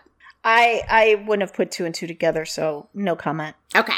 I Um mean, that would easily make sense, but I just I did not get a better look at it than you did. I mean, I don't know. I mean, would they have made a, a statue of, of Cassie in her her resplendent red gown and shawl yeah. as mother? yeah, I don't know. She's like the Madonna. Um, Exactly. yeah. oh, it is like a Virgin Mary statue. Oh, Maybe, maybe. Oh, Catholicism loves its Virgin Mary statues, I know. And just to be especially when they cry blood, baby. Oh man, and just to be clear, yeah. all right, so I don't want people Our to get mad. I don't She's she's Our Lady of Titan instead of Our Lady of Guadalupe. I know. I don't want to get like religious hate mail. Just to be clear, I was raised Catholic. I was raised ca- I was raised Catholic too, FYI. okay, so I went- I even went to Catholic school. Wore a cute little plaid skirt. So all right, I'm an atheist now, though. But we're everybody. All the way. but we're well we're well prepared to interpret religious symbolism in television shows. exactly. That's definitely the Virgin Mary as Um, Cassie. All right, so then we see something that is iconic for the show and we know from season 2, but we're going to find out a lot more about it this season, which is the word of the witness. Can we make a poster of this, please? Oh my god, I know. I really want a poster of it. Jesus Christ, Terry, if you're listening, can we get a freaking poster? Put it up on Redbubble. I swear to God, I'll buy it for like 200 bucks. I think I'll that buy the original for 200 bucks too, just saying. actually there was way more than that. yeah. I know. Yeah. Um that okay, so they're gonna steal it in in a few episodes in the 80s in 305. Oh, one of the best episodes of the series. Right? and then later on, we're going to see in the season young man Ethan with Sebastian. Sebastian's going to be the one that suggests to him to put everything that's in his head on paper in that way. Um, so we're going to get this, we're going to like have that fun heist, but we're also going to find out sort of the word of the witness origin story this season. Finally, we have Eliza's pocket watch, which was, I believe, her father's watch, right? Which she then gives to Ethan to try and get him to stop when he keeps trying to reset the day, right? Mm-hmm. To save her. Um, it also, if you watch carefully, they show us that Cassie swipes it. And that Ethan. Wait, she did? Yeah, yeah, the hook is empty. Oh, I, I, did not. Oh, man, I missed that completely. I'm an idiot. So she, I watched that scene like twice to, to make sure I heard Mal correctly. Right, so she swipes it, and in the season finale, the way they're going to be able to get away when Ethan rescues them is Ethan's going to have Eliza's original and Cassie's going to have that one and they're going to put them together and paradox them to create an explosion so Cassie can get away. So so good. It's so good. continuity and those just little things are so good. They're so good. It's like so fun now in rewatch because you're like, oh my god, I know what all that stuff means, right? I um, wonder if she took it intentionally. If she needed an emergency paradox well, to she, kill Ethan, maybe, or to escape, or something, or it's just a piece. I mean, I would take it because it's the only thing that's portable and it belongs to your son. Oh, see, I'm like, can I turn it into a weapon? I mean, you know, there was a lot in the last episode about people keeping objects that remind themselves of people, whether it was mm-hmm. Ariana mm-hmm. with her mother's handkerchief or ass- asshole Cole, right? Future asshole, yeah, with yeah, the yeah. watch. And so, if I were Cassie, I would have been looking for some piece of my son to have with me, right? Because he's been taken from her. And that, that's how I took it. But I think it's amazing that then mother and son are going to turn it into a fucking bomb in the season finale. it's also kind of neat. And she, she had nothing to do with this, but it's specifically what future asshole told, told Cole, like this watch means that you'll always find your way back to her somehow. Mm-hmm. And then now she's yanking a watch. Oh, that's true. Right. Right. I mean, and it is. And that grandfather clock that watched them have sex. it's all related. It's almost like this show's about time. it's so weird. Is that what they're trying to tell us? um, Can you okay. imagine the time zone issues here? Right. So we would never be. We can barely figure out when this podcast yeah. is starting between Eastern and Central time. and that's only two different time zones and one hour difference. And we're like, so what does that mean in Central? I would have loved for someone to actually ask like a follow up time zone question and have everybody look at them be like, dude, really? Like, um, okay. So do you want to just take it through Cassie? Watching Ethan splinter away. Because this is a part, this is the point in the episode where they're cutting back and forth between Cassie and Cole in two different places. But I think we should just kind of like close the loop on Cassie's point of view, if that makes sense to you all. So they take her up to the place where she actually tried, like, she watches the ceremony and they bring out the baby. I think it's hilarious that it's like even this baby knows the pallid man sucks because as soon as they, as soon as they hand the baby over, he, the baby starts crying. but it is like a really great, just like you sit back and you're like, that is just like stylish and good drama. The way that like you've got the guardians, right? Like co- coordinated, right? It's like perfectly choreographed how they turn around and like the music swells, right?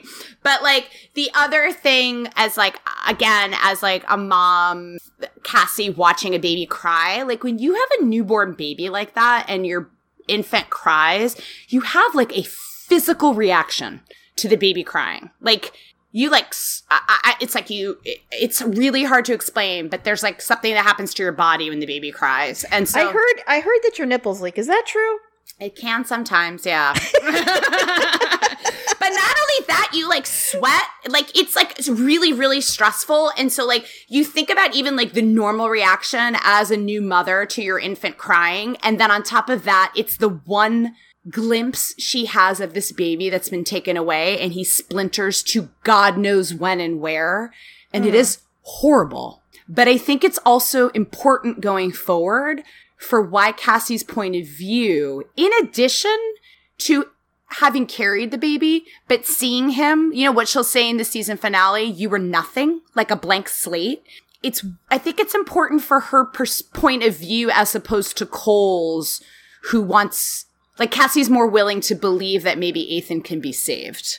And I think it has something to do with seeing him as a baby, you know? Well, yeah. I mean, I, I think that that bond that bond is there between mother and child. I mean, there's been studies that that mothers and, and babies release oxytocin um, in each other, which is kind of the happy chemical. Mm-hmm. Um, dogs and their owners do the same thing for one another. So there's like there's there's there's something happening physically and to or, or chemically within you to produce these emotional reactions and these physical reactions. So I I completely buy that hearing her child and seeing her child for the, the small amount of time that she does is way more impactful than Cole or anybody else could ever think who wasn't a mother and didn't experience that. Mm-hmm. Well, especially when it comes down to it in a few episodes when he sees him as a young boy and can't do it either.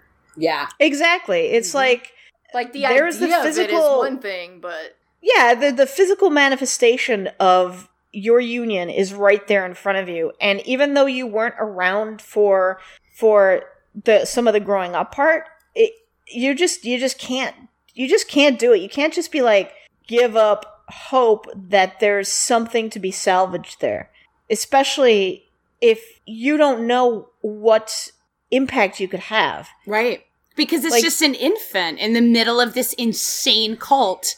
Who knows who that baby's going to be? You know? Yeah, the witness isn't inevitable. He's not Thanos. right. Yeah. So it's just like we'll just round it out of three three horrible parent child losing your child scenes in this episode. Thank God we have Jennifer in 1921. God bless Jennifer. Cheers, Splinter. All right. Um, Jen, before we get to Jennifer in 1921, we have the, we're going to go to the top of the episode, right? We're going to spend the rest of the episode in the 1920s until the very, mm-hmm. very end when we're back at Project Splinter. That first opening scene of the Guardians in the field with the splinter suits lit up and all of the crazy music. Tell me how much you love it. Mm-hmm. the, this series has always been very, very good about its use of its budget when it comes to the costuming, the lighting, the lighting effects, and how it frames shots. And when I saw these these you know it's, it's they they have it in the dark. So you don't see anything more than silhouettes of trench coats bowler hats and then the the three glowing lights on each splinter suit. I'm like and just seeing that i, I was like this show is pure sex visually. I don't know how they do it but but i've always like the way the the splinter chair looks like and the whole machine how it lights up and you got you know you you got people disappearing at times and just everything in this show is kind of impeccably done. And when i first saw the splinter suits i was like oh this is this is going to take things to a whole new level because first of all they're going to put some of our people in them probably and it's going to be sexier than all get out and i'm not going to be able to handle it because they're just so cool dude. They're like so fucking cool. And just the idea of of having a suit that you can wear that you can splinter in time and space like Jones, why didn't you think of this? Jones, my girl, why did you not come up with this idea? No wonder that- she's so mean to Jennifer. she, she didn't think of it. oh man, I just just I just love this show's aesthetic so much. Um and, and uh, you know, hats off, bowler hats off to the the props and the costuming department for for you know, taking probably some some rough drawings from from Terry and the other writers and, and putting these things together and making them look so cool on what I imagine was a very fixed budget because you guys well, I don't know if you guys you you don't you probably don't remember, but uh, they announced at the end of season two that there'll be two more seasons mm-hmm. of, of 12 Monkeys, and it would be, you know, then it would be over. Mm-hmm. So they had to do all of this kind of, you know, all at once type of thing and, and figure out how they want to end this, this whole, this whole journey. And it, I just always get the feeling with with sci-fi shows, and, and now more than ever, that as sci-fi the network, mm-hmm. uh, you know, not the genre, that they're very strict budget wise. Um, the, the the studios that they work with are on on kind of really some tight budgets, so you got to get creative in how you produce things, how you shoot things, how you use your time in in uh, cities like Prague or whatever. So I appreciate. I mean, I just from a from a budgetary perspective, hats off to these people for what they were were able to accomplish. But like, why are the bo- why the bowler hats? Why? Charlie Chaplin, like, man. It's the 1920s. But no, but but think about it. Think about it. Yeah. If you had these four guardians appear to you and they're only wearing trench coats and they've got the splinter the splinter vests on, but they don't have anything on their heads. They all just have heads like normal people. Mm-hmm it would the, the visual impact would have been lessened a little bit. You didn't have like this this this uniform look you wouldn't have had a uniform look across them all. So I was just like these these very deliberate choices to make to de-individualize them in that moment in time to to produce the four horsemen of the apocalypse basically was just so fucking cool. Yeah, it's it was, and I'll say like I was watching. Oh, well, with Barry who was on last week, and I got to watch these first two episodes next to a first time viewer. So you kind of like capture that that like watching someone be like, "What the heck are those things?" Right? Like, it, right? It is so fun because now we like we take it we take it for granted. The next two seasons are all about the splinter suits, right? So like that first like what the hell are those things and you're right jen it's just so stylish you know like just uh, i feel like that word is insufficient but like it just looks so how would agent gail say it's just so damn cool you know i mean i mean future asshole was i don't i don't know why i, I guess i do know but but he was like a hundred times sexier mm-hmm. in that splinter suit in the season finale I was just like, future asshole, hello. hello, nurse. Oh man, I know. Uh, I gotta, I gotta, I gotta try and keep things professional. Do you, hit, do you, have, do you have to hit pause real quick? uh, I gotta go uh, see a guy about a thing. Season, uh, season finale, uh, series finale of Future assholes a lot. All right. I've tried to keep it cool on this podcast, but oh my god. um, all right. Jennifer in France for five years. Last time we saw her was in a World War One trench. she apparently was a prisoner of war. Tell me, because I know you guys both, I particularly beep, but you guys are huge Jennifer fans this is one of the whole episodes where you get to spend a lot of time with Jennifer. Just tell me your sort of your initial Jennifer feels about this whole sequence where we, you know, Dark Amy said on the Bodies of Water pod where we watched that Mary Tyler Moore sequence where she was playing a role and like mm-hmm. pretending to do well in a city on her own. This is, you know, uh, she made it. She like survived five years in the 19 like surviving. Without without medication. Right, right but like yeah. And she actually the like the the the like kind of fake playing a role and not feeling like herself that we watched in Bodies of Water when she was in New York. This is now watching her. I mean, I feel like this is part of watching her come into her own.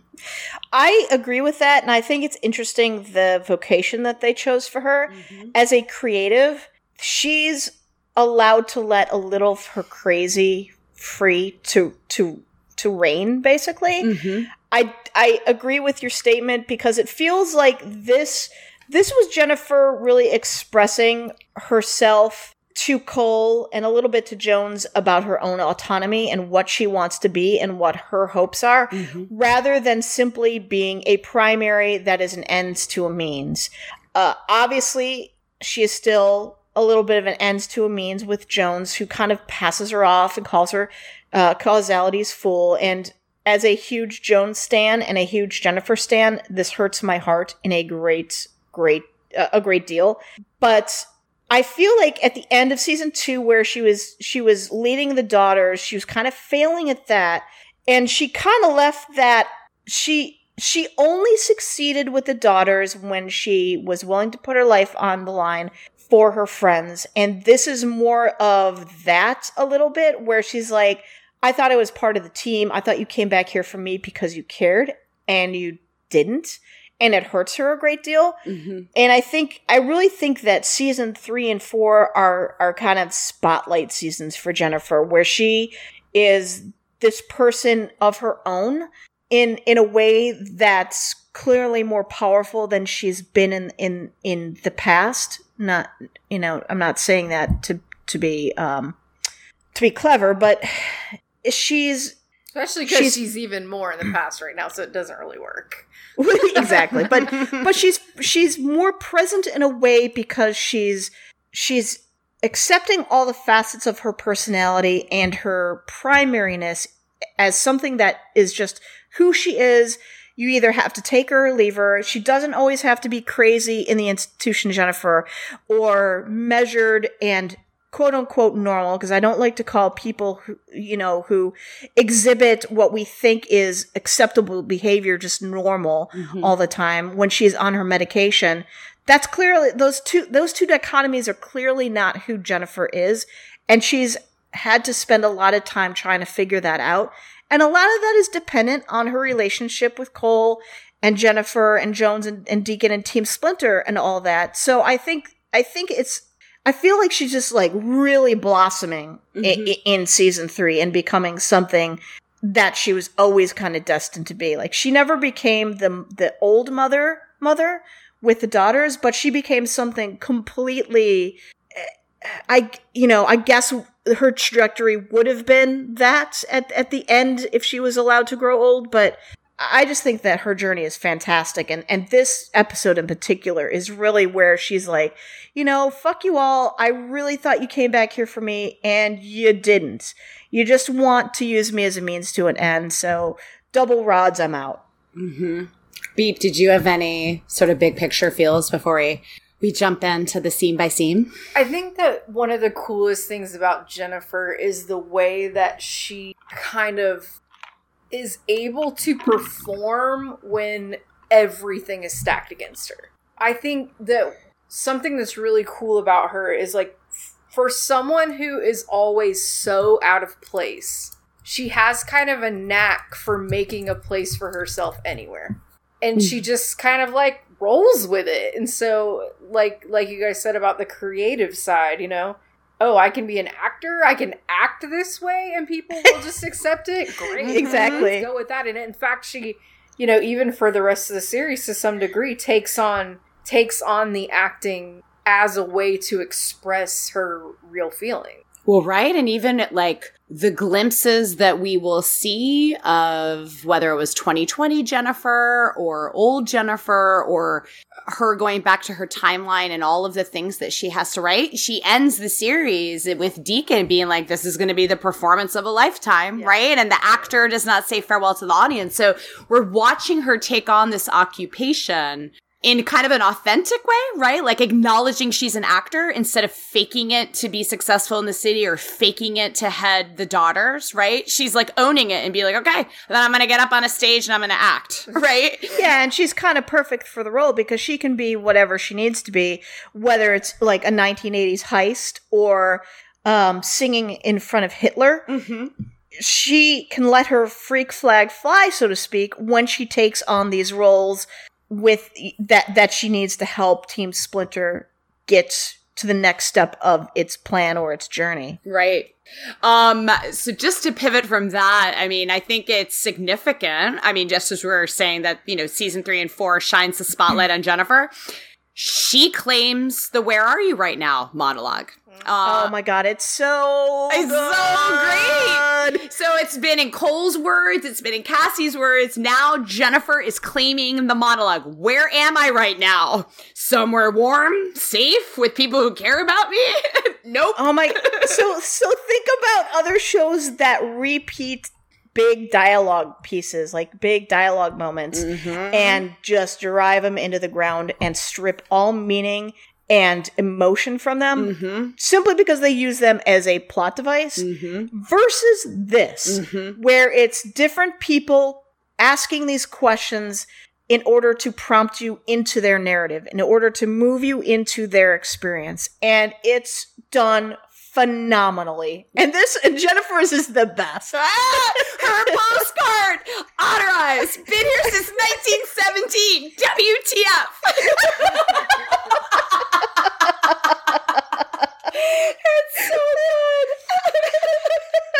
it's like a text message, but on a postcard in the 1920s. Like, it's insane.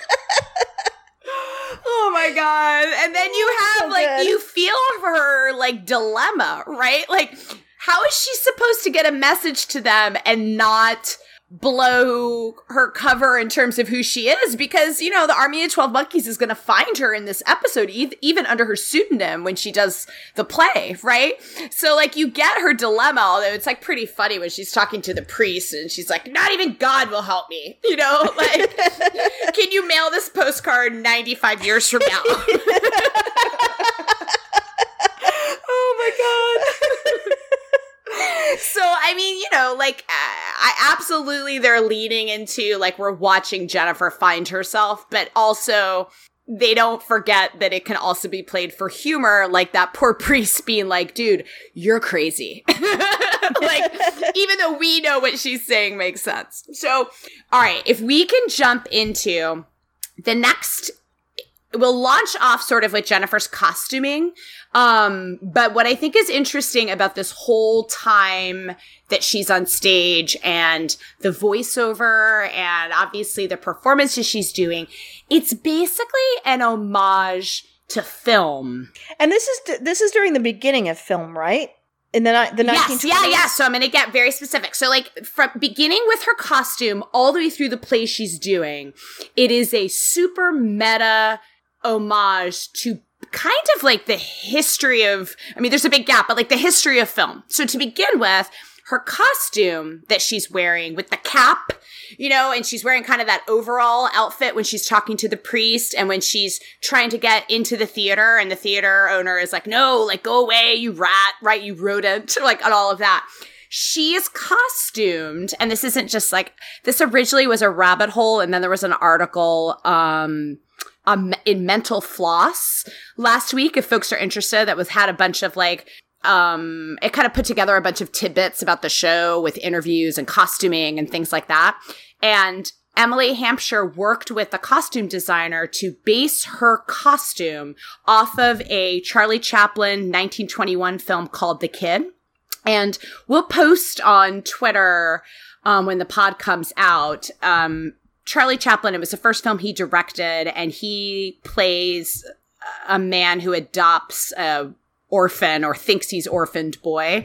And the little boy is wearing those like kind of oversized overalls and the little cap. And so she's dressed it's like a is it a page boy cap? Is that what it, is that what it, it, what it's called? It looks like a Newsies cap, kind of, uh, right? Uh, yeah, yeah, yeah, yeah, yeah, Um, I don't know if that's the right decade, but it looks like you know Christian Bale Newsies to me. But that might be the right decade. But yeah, so that kind of oversized hat that's got the brim to the side and all of that. We'll post the poster, but um yeah, it's it's basically and it's the right year, right? It's 1921. So she's styled like it was Here's the really fun fact. It was the second grossing film in 1921. Guess what the top film in 1921 was? Is it is it a bad thing? The Four Horsemen of the Apocalypse. What? That was the number one film in 1921 right? Like they, of course they knew that. Or it's the biggest coincidence ever. But the number one film in 1921 was a Rudolph Valentino film, The Four Horsemen of the Apocalypse. What the heck? it's so cool. Like, yeah. So anyway, so it's kind of fun built into all of this. There's all this like super meta 1920s kind of like the or this is silent films, right? Like the the early, early cinema that is all this homage built in that I didn't even really realize on first watch. Um, the song that's playing is a song written by Cole Porter, and this version is sung by Maurice Cheval- uh, Chevalier. Chevalier. Chevalier. Mm-hmm. It's a 1957 song. So, like Jennifer, it is an anachronism. It is somewhere it is does not belong in the time in the time that she's in, and the name of it is I Love Paris. when Jennifer really doesn't fucking love Paris or want to be there. so, I thought even like the song was funny. Um, that takes us to the theater one of the first roles Jennifer takes on on the stage is actually as Charlie Chaplin with the little mustache and the bowler hat, um, and doing kind of his slapstick humor on stage. And while that sort of kicks off her series of sci-fi plays, we get, which we're gonna believe me, we'll dig into, we get a really great voiceover that is like a meditation on entertaining or storytelling. So she says you got to make them laugh, which actually reminded me of a whole song, "Make Them Laugh" that's in "Singing in the Rain." Um, make them cry, um, and you show sort of the audience. They're focusing on the audience reactions, right? The audience is laughing. Oh, wait, wait, wait a minute, wait a minute. Is that it? Also, that reminds me of "Be a Clown."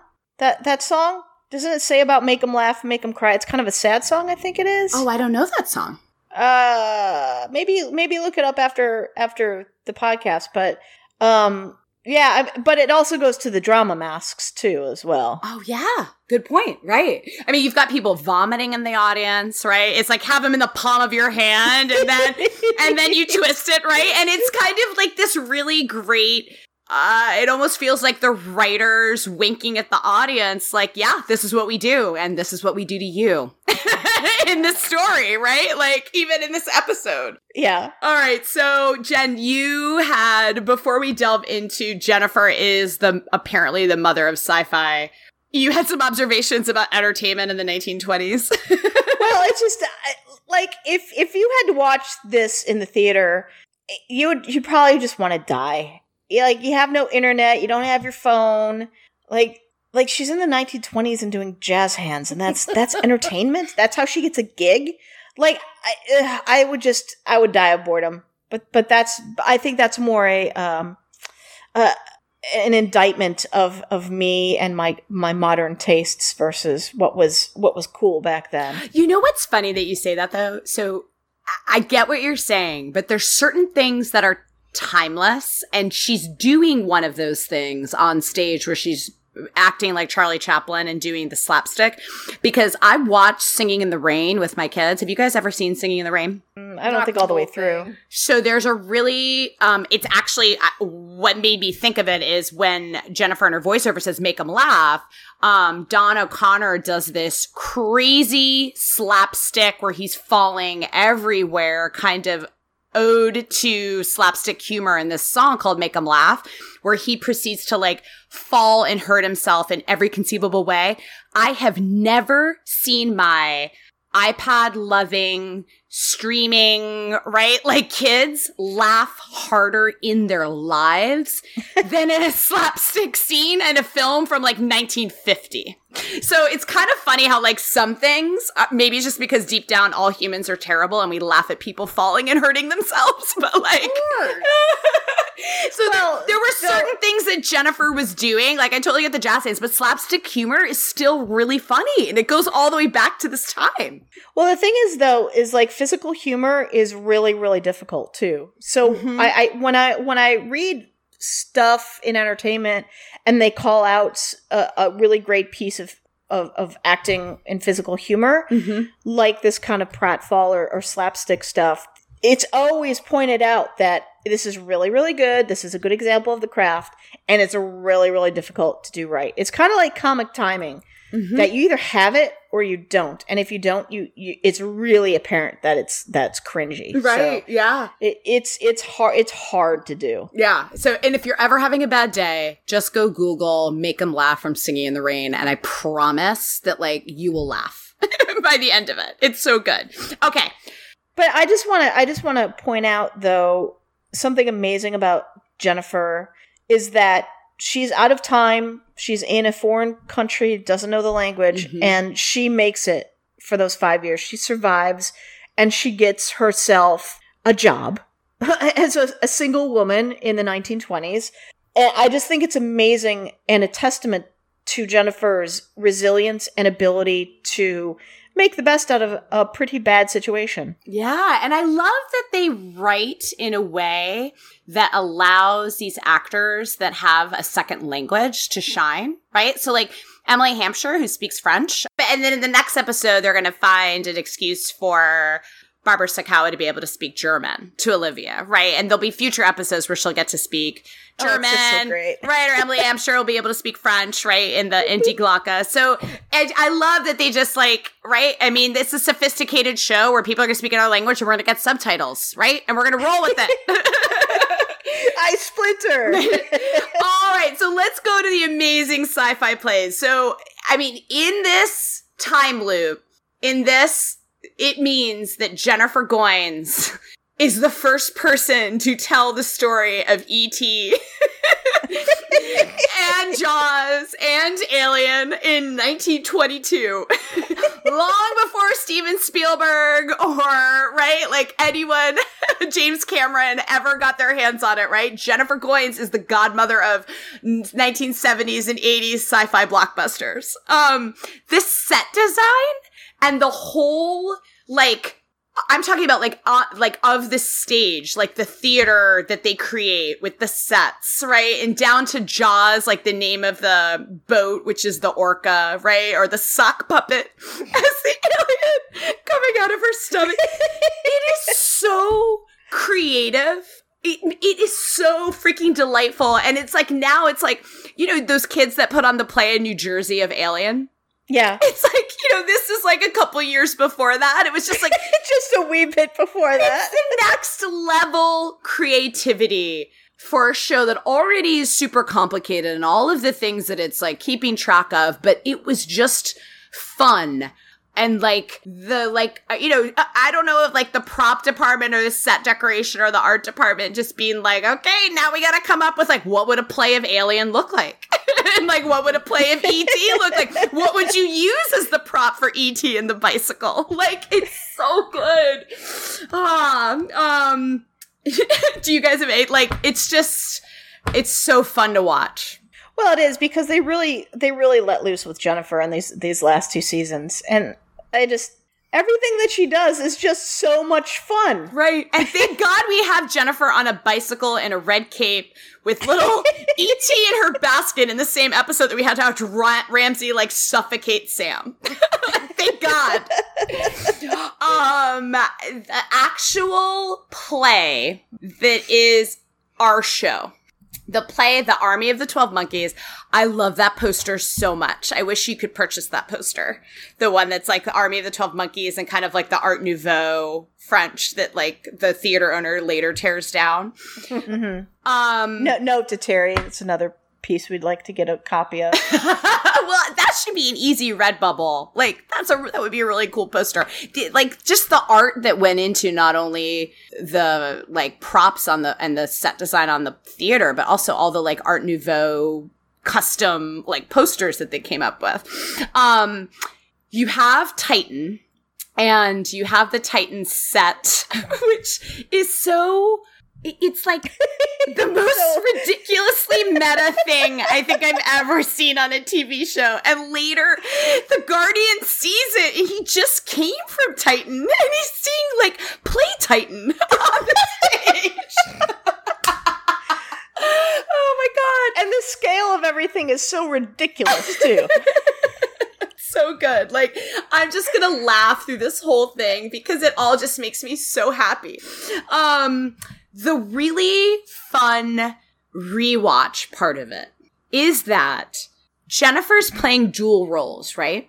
She's playing herself, who she calls the mistress of time. And then she's wearing that half witness mask, right? Where she mm-hmm. turns. Mm-hmm. So the witness is a woman. it's being played by a woman, right? Um, when we don't know that the witness is actually a woman yet. And then Jennifer actually previews for us what will eventually happen at the end of the series.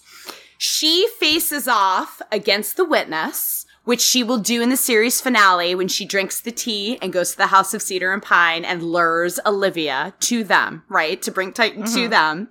Then she wins. She bows. And then she says, I have to return to my own time and then splinters away.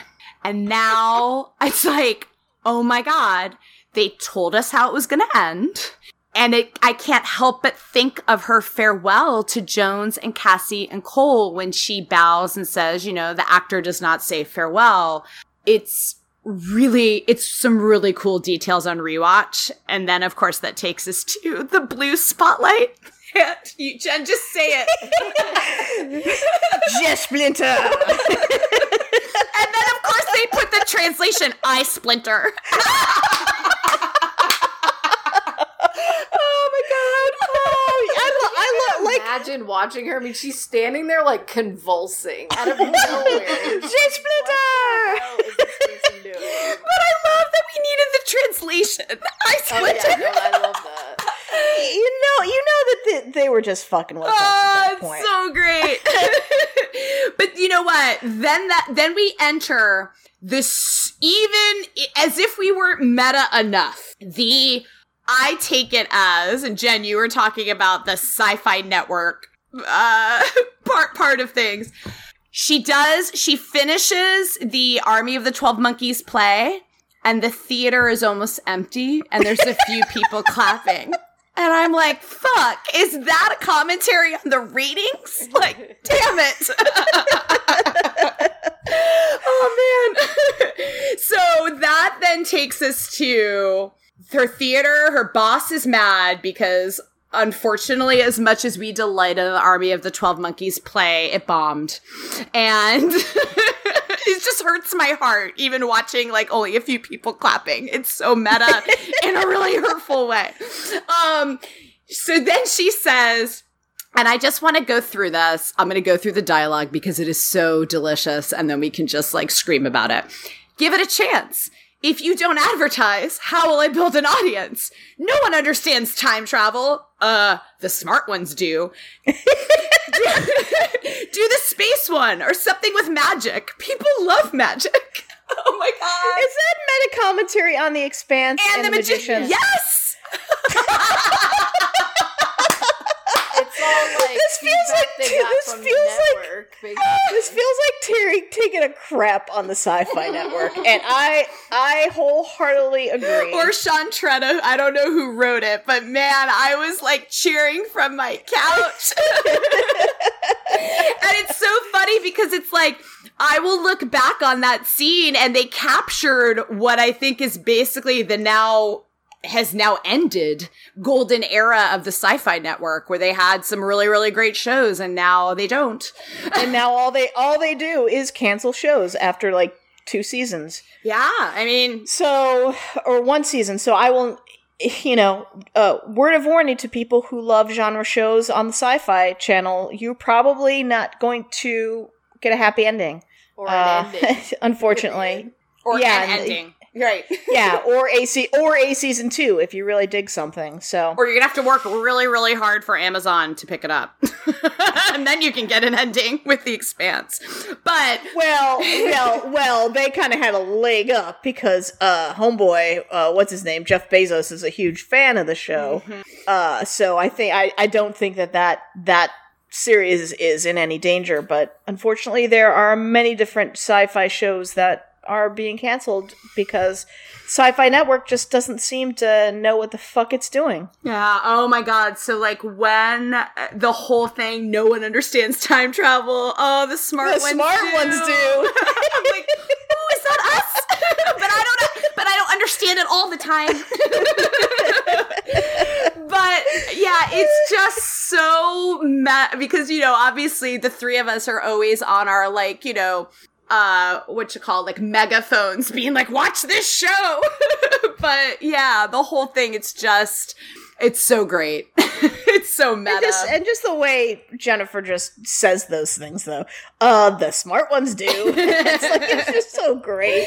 Oh my gosh. So that is like uh is like a monument of as meta as a TV show can get, and it is delicious. They cover like the state of television, what network executives must say when people are doing a genre pitch, 1920s through 1980s, like sci fi films. It's just amazing.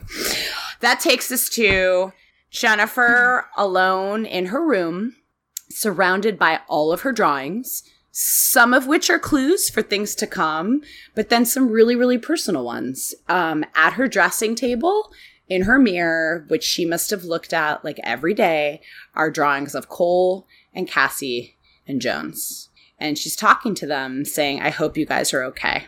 I know, I hear those whimpers. And it's like, uh, it tells you so much about how lonely she's been and what those relationships mean to her, which just sets us up for how painful the next couple scenes are when they're reunited, right? Yeah. There's a couple clues in there, obviously. We've got a drawing of the Guardians. We've got the drawing of the Guardian holding the parasol, which we'll see later. Oh, if we could get a if we could get a print of the, the drawing of the Guardians, that would be great. I know. It's super cool. It's so cool. Her drawing is so cool. Yeah. Um, the other thing about the drawings is we haven't actually seen primary drawings since I think since Bodies of Water, right? And from now on, they're going to play a really important part.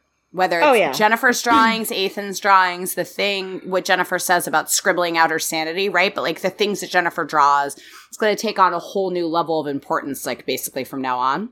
Um, so then the Guardian finds her. Um, and like she evades him. It culminates on the stage with who's with you? And she says, no one. And boom, Cole and Jones show up. Jen, did you have feelings about this? Do you have a note? I did have feelings. And then, and then my feelings got kicked in the gut.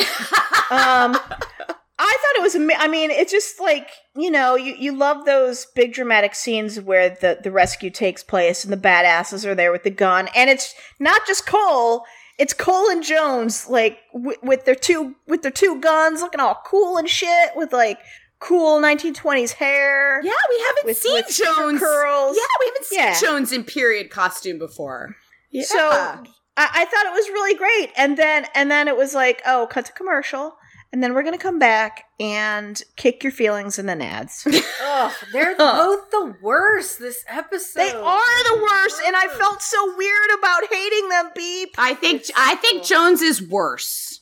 Oh, definitely. I think Jones and it is hurts. worse. It hurts my heart. Okay, so let's break down because I I think there's two things that um I think are larger things that this show does for why I, as painful as these scenes sometimes are, I really appreciate them. The first is having people air their grievances and say they're sorry and move on from them and voice their insecurities and their place in a team and things like that. It, it, scenes like this, which are why we're so invested in these people as a group of people at the end of the series.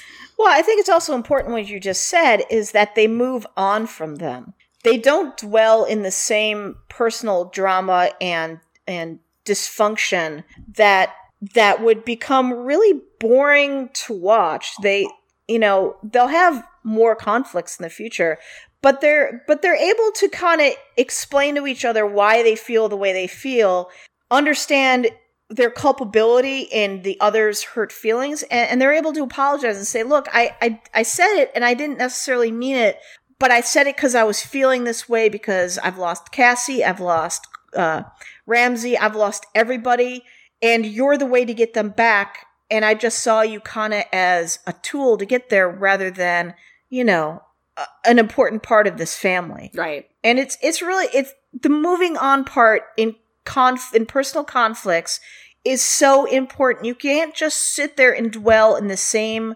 shit stew between characters and never reach a conclusion to a chapter uh, of of of hurt between them and resolving that so they can move forward. Otherwise, you're just stuck in shit stew, and nobody enjoys that. Right. And we've it drags down. We've seen it drag down other shows. Whereas I feel like whether it's Twelve Monkeys or The Expanse, people have these kind of like people get mad and people act like dicks, but then they eventually air it out like adults.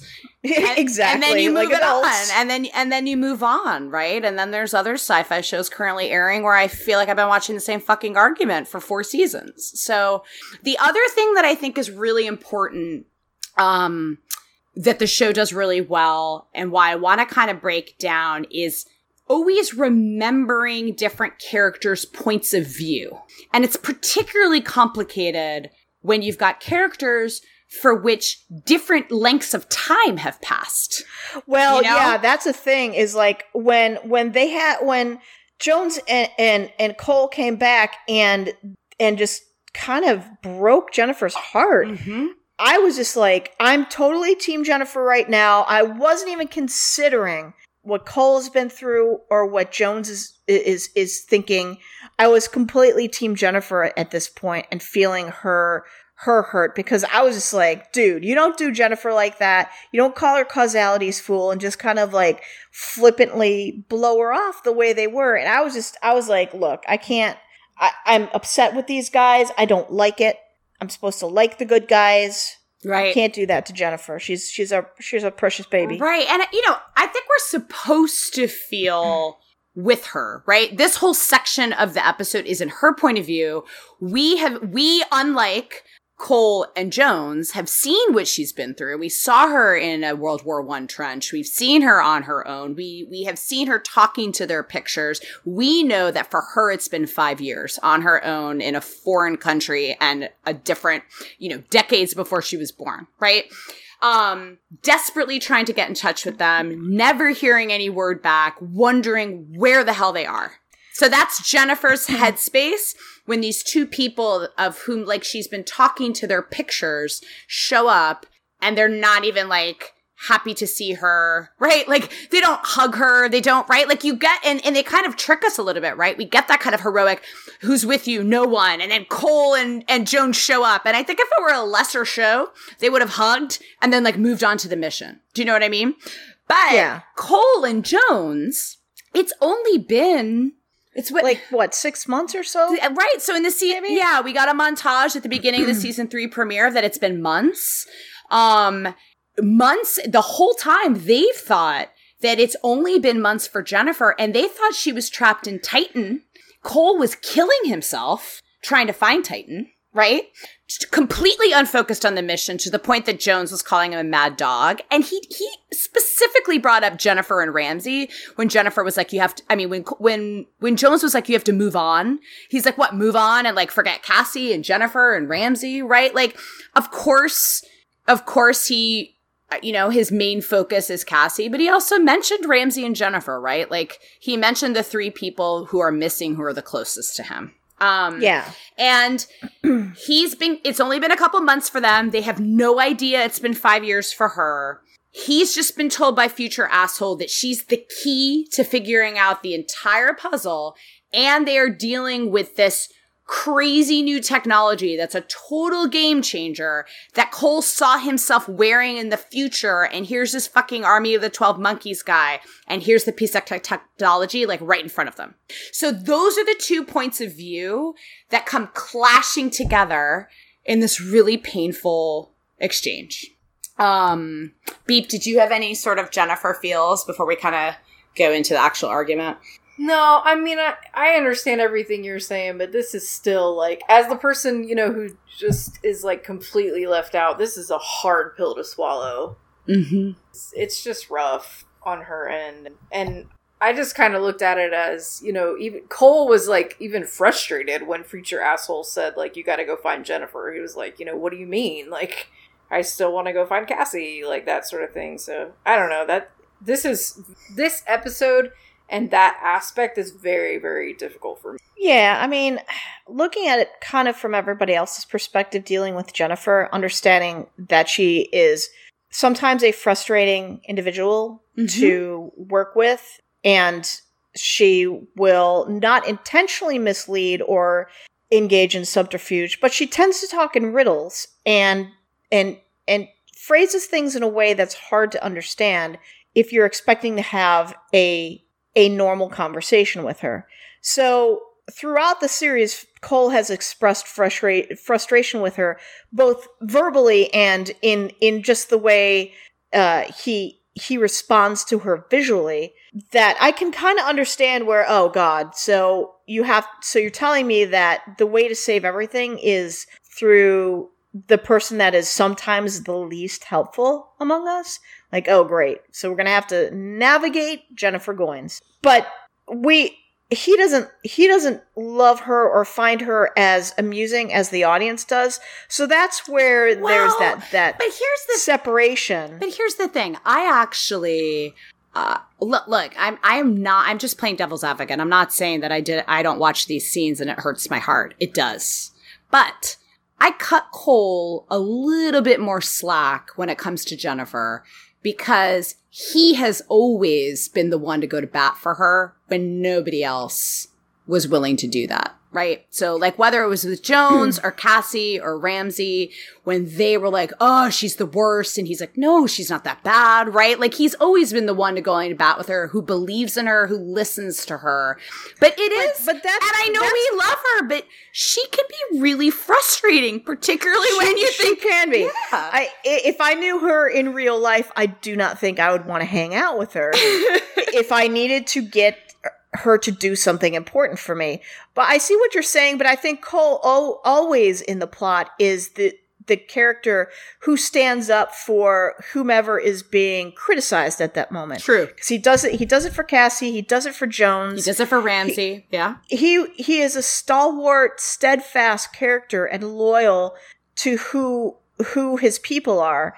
But I think that he gets and I think we see it in the, in the premiere of season three. He gets a little lost sometimes in his obsession in, in, trying to find things because he is now fully invested in the mission or, or in Cassie or, or trying to do whatever he has to to the point where he's having a fist fight with, with his own mother. Well, we don't know that yet, but, but still. Mm-hmm. So I, I think, so that, I think that's why I'm a little taken aback when he's more Jones like when he first uh, comes across Jennifer in 1922 rather than than the Cole that we know will go to bat for Jennifer. Yeah, I, I, I guess I, I think if you're coming from their perspective, I mean, first of all, I think the way the actors play the scene I, the way I took it, I thought Cole, I thought Jennifer being hurt actually gave Cole pause where he's looking mm-hmm. after her, whereas Jones has like zero fucks to give and all she cares about is the machine right? Exactly. And she's calling Jennifer causality's fool. Cole's kind of stuck in the middle where he's frustrated, but he also keeps looking at Jennifer. He watches her leave the room. Jones could care less. So like on the spectrum in terms of like, yes, he's frustrated, but I think the fact that he obviously it registers that he's an asshole. We never see Jones apologize to Jennifer interestingly, oh, no. right? So I mean, yeah. so so that's so, so in character though. Exactly, it's it all totally in character. It's all totally in character, and so when we're talking about it, I think we're reacting to it exactly the way it was designed. You know what I mean? Like, yeah. yeah. No, I I, com- I completely, and that's why the next scene in in the hotel is super painful mm-hmm. because we get distraction dance, mm-hmm. which I need like a I need like a song to go with that like uh, something akin to safety dance. Mm-hmm. And when Jones gets shot, Jennifer is visibly and audibly concerned. Even after Jones is, dismisses her and calls her ca- causality fool, uh, Jennifer is obviously invested in these people and deeply hurt mm-hmm. by their treatment of her. And that's what makes it the the concern going one way and not the other is what makes it so painful. Absolutely. I, I do think it's important just to um, jump really quickly to some of the dialogue. Um, I mean, some of it's just really funny, like calling Jones grandma time when she's actually Cole's grandma is amazing. And there's a cut scene. There's a cut scene on the DVDs from this episode where Jones and Cole are walking to the apartment building where they, I, I forget the exact words. It was a huge clue about Hannah. A huge clue. And then they ended up cutting it. So I think it's interesting that, that Jennifer calls her grandma time, and I don't think it's just meeting her age. Um, but, but their fight where Cole is like, you know, basically like, can't you just help us? And when Jennifer says, all I ever do is help you, Cole, I mean, have you ever heard? It's like one of the truest things I've ever heard come out of her mouth, right? Or like a character's mouth that is both absolutely true in everything that she's done the entire series, but also why she would be so hurt. It's like she's been fucking stranded for five years because he came to her and said, will you come to the post apocalypse with me? And she said, self preservation has never been my thing. And she went with him. And then like she traveled cross country leading what she called like basically a bunch of like eyeshadow wearing drama queens that don't listen to her, got to Titan and then got splintered away and was dumped in the middle of World War One. And Cole's like, can you help me out? Like what?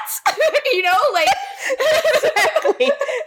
right? Um and then I mean the thing that is to me the most crushing part of it is when Cole's like, "We didn't come all the way back to 1922." And Jennifer's like, "What? To rescue me?" I know. And she's like, I thought I was part of a team. What do you need me to do? Scribble out a little more of my sanity. And it's just like. That's one of the best lines ever. Such a great line. Yeah, there's so much good Cole Jennifer dialogue in the the three kind of main chunks of scenes between those 2 Mhm. It's just fantastic. Yeah, it mines so much of the history between those two characters. And when you go back and look at it and you're like, oh my God, like Cole just pops into her life sometimes decades apart, right? Um, all of this crazy stuff happens to her. Then she gets thrust in the post apocalypse and then she's stuck for five years and they're like, it's not even a glad to see you. Oh my God, we're so happy that like nothing. It's awful. Yeah, because you know he's always making the point about how he ruined Cassie's life by coming in and like interrupting it and bringing her here and stuff. But like, Mm-hmm. no one ever feels sorry for Jennifer and what she's been through. Oh, that's a really good point, Pete. It's a really good point. I mean, her life sucked when he met her. She was locked up in an institution. I, I mean, right? Like, he's basically the first friend she's ever had. But he, she's had a really, really hard road. Wh- Whether trying to fight the army of the 12 monkeys on her own to disastrous results or everything we just recapped in terms of when she got thrust into the future. Um, yeah. So it's just great conflict. And I think it's supposed to be really painful to watch. But uh, what I love about it is I think we get to a new place at the end of the episode, right? Which is, to me, what makes it all worth it. I don't like to watch argument porn, like you've said, like on other shows, Jen, but I feel like this Yeah. breaks, it airs things out like a good fight, right? Like they're airing things out. These are things that maybe she's been feeling that she's never said out loud. So I think their their their three dialogues follow a a beginning, a middle, and an end where there's an actual conclusion that they come to that moves them to the next phase of their relationship. It doesn't keep them stuck in the same place.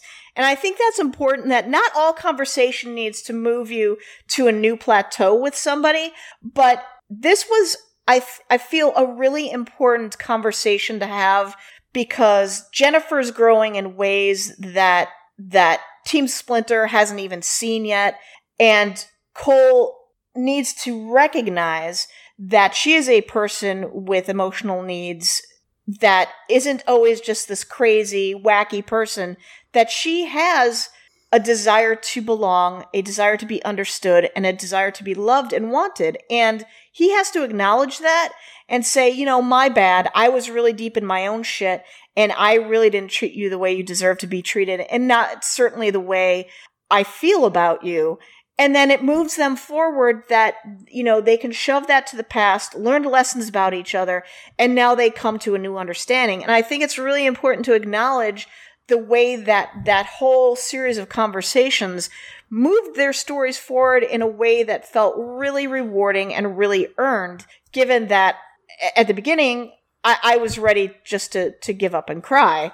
And we get to the end, and in the middle, I was questioning Cole's sincerity because he basically got a reset. And I'm like, but you had that conversation, you had the argument with her, and now you're trying to avoid it, maybe, or Hmm. are you being sincere? And then the the last conversation, I was like, oh, the light goes on, and I see he is sincere. He realizes why he was feeling the way he was feeling. And it was because he's, like I said, he was kind of knee deep in his own shit and his own, his own pain. And he wasn't considering anyone else's pain at that point in time. Yeah. All right, we'll get we'll get to those scenes. It's funny that it landed that. Uh, that's interesting. So, really quickly, I just want to cover what happens before we get the Cole gets a, a redo, um, and and Jennifer finally gets some applause for her amazing Army of Twelve Monkeys play. Um, there's a lot of really cool clues with like visually with the balloon, red balloon, um, and the woman in the parasol leading all up to the this is my distraction dance. Um, I think it's really interesting that Jones kills Sebastian and then in 308 she and Deacon will be the ones to ultimately actually kill him with no redo. And he will recognize her and be like, Katarina Jones. And he hasn't seen her since this moment, right? Like, other than maybe drawings Ethan scratched out of her. Um, there's some really great, like the way the music, as we mentioned, connects Cole in 1922 and this whole kind of like the weapons in the box. And you're like, what's in that box? And you realize it's the baby in the box. Um, there's a lot of great setup when the when they're editing back and forth jumping back and forth and the pallid man is setting up the witness will return um in his litany um and and the witness will return in two different ways um in season finale whether it's olivia announcing um or ethan coming back to save them all um and then we've got kind of um magdalena shooting Cole and you're like, what the hell? Right? Because it doesn't seem survivable how many times he's shot. And we hear a baby crying for the second time in the episode. And then we watch, she resets everything and we watch everything basically right. It's kind of, it reminds me of what they did in season two when the timeline got changed. Um, and we kind of watch everything get undone in front of us. Um, and then that, t- which is which is a, a minor point, a minor quibble or point that I have Yeah. is that Sebastian never would have met Jones or remembered that he met Jones. Oh, that's right. So maybe he just knows her from Ethan and she would be on the word of the witness. That's a good point. No, Yeah. or he does. Do they remember the Yeah, time travelers? Yeah, yeah. They do. Interesting. That's a good question. Wait, uh, so so uh so Cole and Jones remember, right? Correct. And then I think Jennifer remembers because she's probably because of her primariness. Well, because she's traveled too. Anybody with the injections remembers what happens when time shifts. Yeah, but do you need injections? even if they're not involved in a particular. Okay, never mind. Never mind. Okay. Yeah, I yeah. Either way, but it's kind of fun. Like we have 302 with Jones killing Sebastian, and then we're gonna poor guy. He's gonna meet his end at the ends of a barrel of a gun with Deacon and Jones at the end. Um, so that takes us time resets. We've got Jennifer finishing the play, and then we've got Cole walking out and applauding her. I love this scene. So I think it was I think it's interesting, Jen, that you were kind of questioning his sincerity. Maybe Look, I, I was I was so down on them at the beginning because of, of the conflict and the conversation that they had, and Jennifer just kind of leaving. That I was like, and I just like people are, are shitty. So if they got a chance to do something over in order to smooth uh, rough waters with somebody, Yeah. would they do that if they had the opportunity to do so? But then, now that we bring up the point that everybody remembers that that conversation occurred, the question of sincerity and just knowing Cole as a character, I I do think he was sincere, but I think he he he did need to explain himself to Jennifer back in in, in 2044 at Raritan. Yeah. And, and also uh, that that conversation benefited me as the audience member far more than it did the characters because I needed some comfort. Dude. Yeah. I I think it's interesting because it is one of those things that only a time travel show can do, right? Is to give you a redo. Like he fucked up with his friend. He didn't say what she wanted to hear. He didn't say what he should have said when he first saw her. So now he gets the chance to do it again. And I think, Jen- I mean, obvi- I- Jennifer obviously, you know, when she says much better, uh, she took it as sincere. I actually love that scene a lot. Oh, absolutely. no, yeah, they Yeah, I did I did too and then that that that that reminds me guys that yeah, she does remember what had occurred before even though the timeline had been reset. Right, and that makes Yeah. it much more sincere because he's not just going back and being like, "Oh fuck, I'm just gonna do this again." Like, Yeah. I don't want it to play out the way it did before. I'm just gonna say something different. It's like, okay, we've all literally been given a redo. It's not that it's just been undone for me. Like, let's make this what it should have been. Yeah, and he heard her. Right? Yeah. So like before in their argument, he doesn't go after her. He doesn't say what we had wanted him to say, but he heard her. And I think that's like, you know, that's why we're invested in these friendships. you know, like if he was an if he kind of like took and took and took all the time, I don't think we would care as much when we get to that final scene and it's the two of them on the beach, right? In the coda, right? Like these are all the steps that get to why those moments mean so much in the end. Yeah, it's just it, every little every little thing is just a, a deposit in the bank mm. of of rewards that you're going to get at the end. Like they've earned it because they've deposited money in these relationships through these conversations and these scenes. Yeah, that's a great way to put it. Oh, I thank you. Um, all right, so Jennifer, as much as Adler is not happy to see her, Jennifer is back in 2044. Hiya, scientists! She's the best, dude. and she is so the best, Pete. And Adler, She gets all the best lines. dear God, she's back. so great. Like, how could you not want to play Jennifer? Like, if you just had a choice, you know, of like any character, how could you not want to play Jennifer? Uh, Like, if if, if you didn't have the, the uh, most if you didn't have the skill, yeah, yeah, yeah, but I mean, high degree of like, difficulty. Hot, very high degree of difficulty because she has to be good at drama and good at comedy. Mm-hmm. And a lot of people are like, a lot of actors say that drama is not as nowhere near as difficult as as comedy. So we're we're blessed to have somebody with with Emily's abilities to do that. She's so good, oh, I dude. mean, Emily is Jennifer, no question. And I'm not even talking about like like ability. I'm just saying, if someone said you could play anyone in this show, I'd be like Jennifer. like, Right, right. Everyone else, so every, fun. everyone else is like, it's one versus seven billion, and Jennifer's like, hiya, scientists.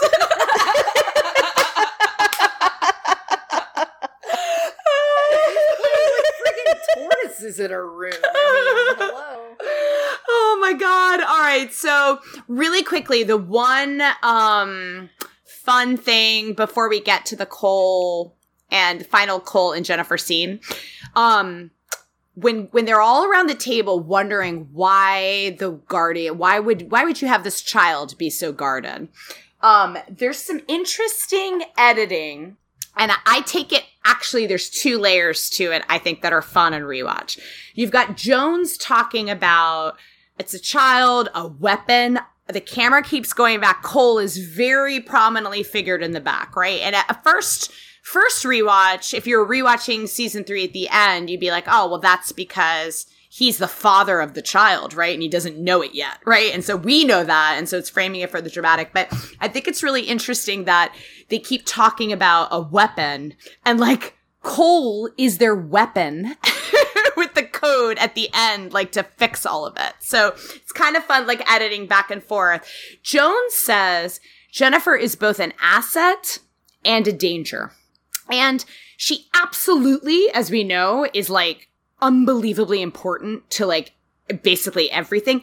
But she also can present a danger, like when she drinks the tea in season four and Legacy, right? And Olivia, um, like figures out where they are and is able to send Deacon and everybody after them. So I thought that was kind of interesting, like absolutely more asset than danger, but there is there is a little bit of a danger there, and she for sure is going to be in the other side of things as Jones because she's going to side with Cassie and Cole later on this season. So Jones leaves it up to Cole what to do with Jennifer. And what I love is that he has learned a hard earned kind of leadership lesson and he decides to leave it up to Jennifer. So that takes us to Jennifer touching the time stream. And at first she looks crazy, right? like when her hand yeah, she's just She's just playing in a beam of light because it, it captured her attention. Yeah, that's what it looks like. And then they take it to something that looks crazy and they end up, I don't know if it's because it's the music, but eventually they're going to give me chills when she's doing the same thing, right? But we don't understand why she's doing it until she explains it. So, Jen, this goes to what you were saying about Cole kind of opening up to Jennifer. And he voices something that I think is really interesting. And we didn't get a chance. I meant to ask this on our 213 pod when Terry Matalas was on. But I always thought it was, I, un- I absolutely understand why, for plot reasons, they put that decision solely on Cole to erase the timeline and not tell Cassie. But it is a big, like, violation of, the, of her agency. Do you know what I mean? Like, think about if you were essentially living as husband and wife and you're pregnant as the woman and your husband finds out that like the world is going to end unless you undo it and he doesn't tell you Mm-hmm. right and they're going to have this cole and You're going to have this conversation in the heist episode when they're hiding in the trunk of the car um but it's you know, as you do. as you do. Yes, as one does. as one does when you talk about like big moments in your you know tv marriage not marriage. Um but like it i'm i i like i'm really glad that he voiced that right? And it's something he's obviously been carrying with him. And jen this goes to your point right? Like cole has been deep in his own shit understandably right? And he's now talking to his friend and saying i made a decision for somebody else. That was a mistake. And i don't I don't want to do that with you. So you have the choice.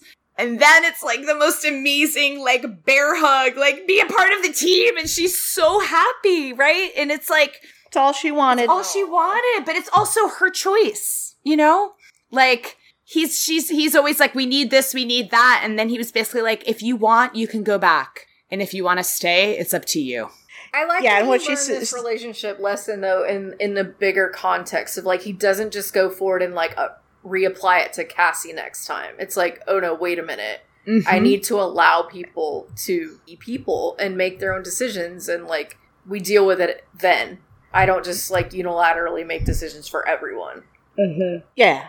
it's a great it's i i love their friendship a lot and i love this scene because it's you know it's the kind of closure and moving on and you feel like okay people learned something here right? And you're right cole he learned something from what he did in 213 and he has sat with that guilt. And then he learned something when jennifer was like voicing how she felt and he does it he he he does it differently right? Like it's not just the redo where he says uh, you know we're here to take you home he actually applies it practically to a member of his team Yeah. In the Yeah, he in a doesn't- step forward, not in something they're Mhm. just like rehashing. right Yeah, exactly. He doesn't keep pressing the same button and expecting different results just because that's a quote unquote personality trait. Right. That's what you call growth, if I may quote Insecure on HBO.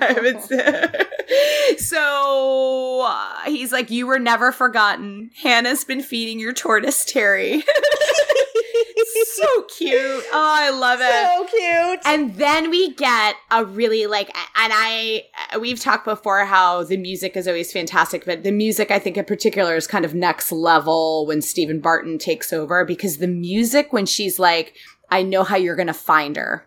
And Cole's comes back and she's like, can you feel it? Cassie, she's in there. Everyone is in there. And then we cut away to see Cassie, you know, like a hundred, over a hundred years away from them. And Jennifer says, I mean, there's two layers to it, right? Like that, that machine is going to bring Cassie home in two episodes. Like they're going to be there in that very room and that machine's going to bring her back into that chair. But when Jennifer says, as long as we have this, we'll never be alone. It's really kind of beautiful when you think about it that even when that machine is gone, they're still going to remember one another. Yeah. Yeah. Just have a lot of feels about it, guys. There's a lot of feels. um, and then we've got the end. Ramse shows up with Olivia. Dun dun dun. And her hair's super messed up, and Jen wants to flail about it. oh, it's just like uh, I don't look, look.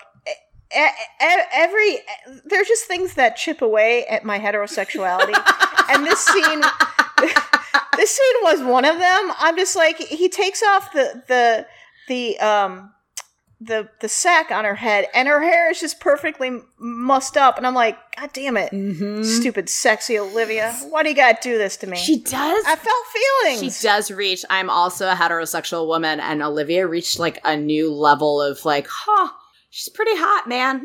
In the next episode, like, it's a lot.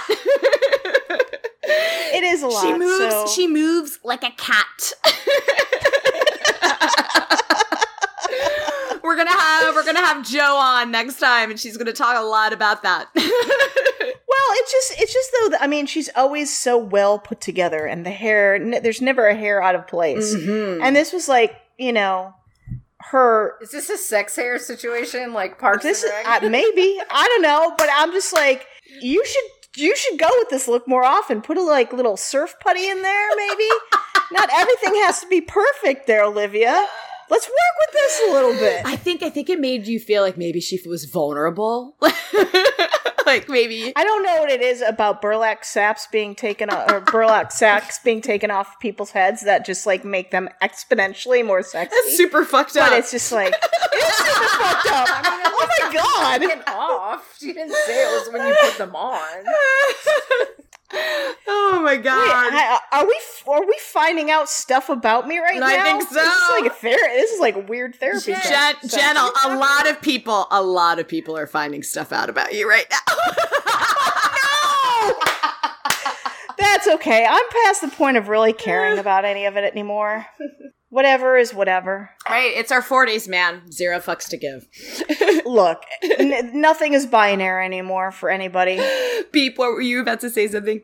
Oh, I don't. Beep, did you have feelings? I don't know if I missed it. Um, I my question was I saw you earlier ask Jen about like the um holes in the box. Uh, Did you oh. actually talk about that? No, we didn't cover No. whether. okay, because How does the baby breathe? Yeah. Are there air holes? Well, I don't know, but I saw your notes on the thing a long time ago, and I just wanted to be clear that as high tech as that thing looks, I feel like it's climate controlled.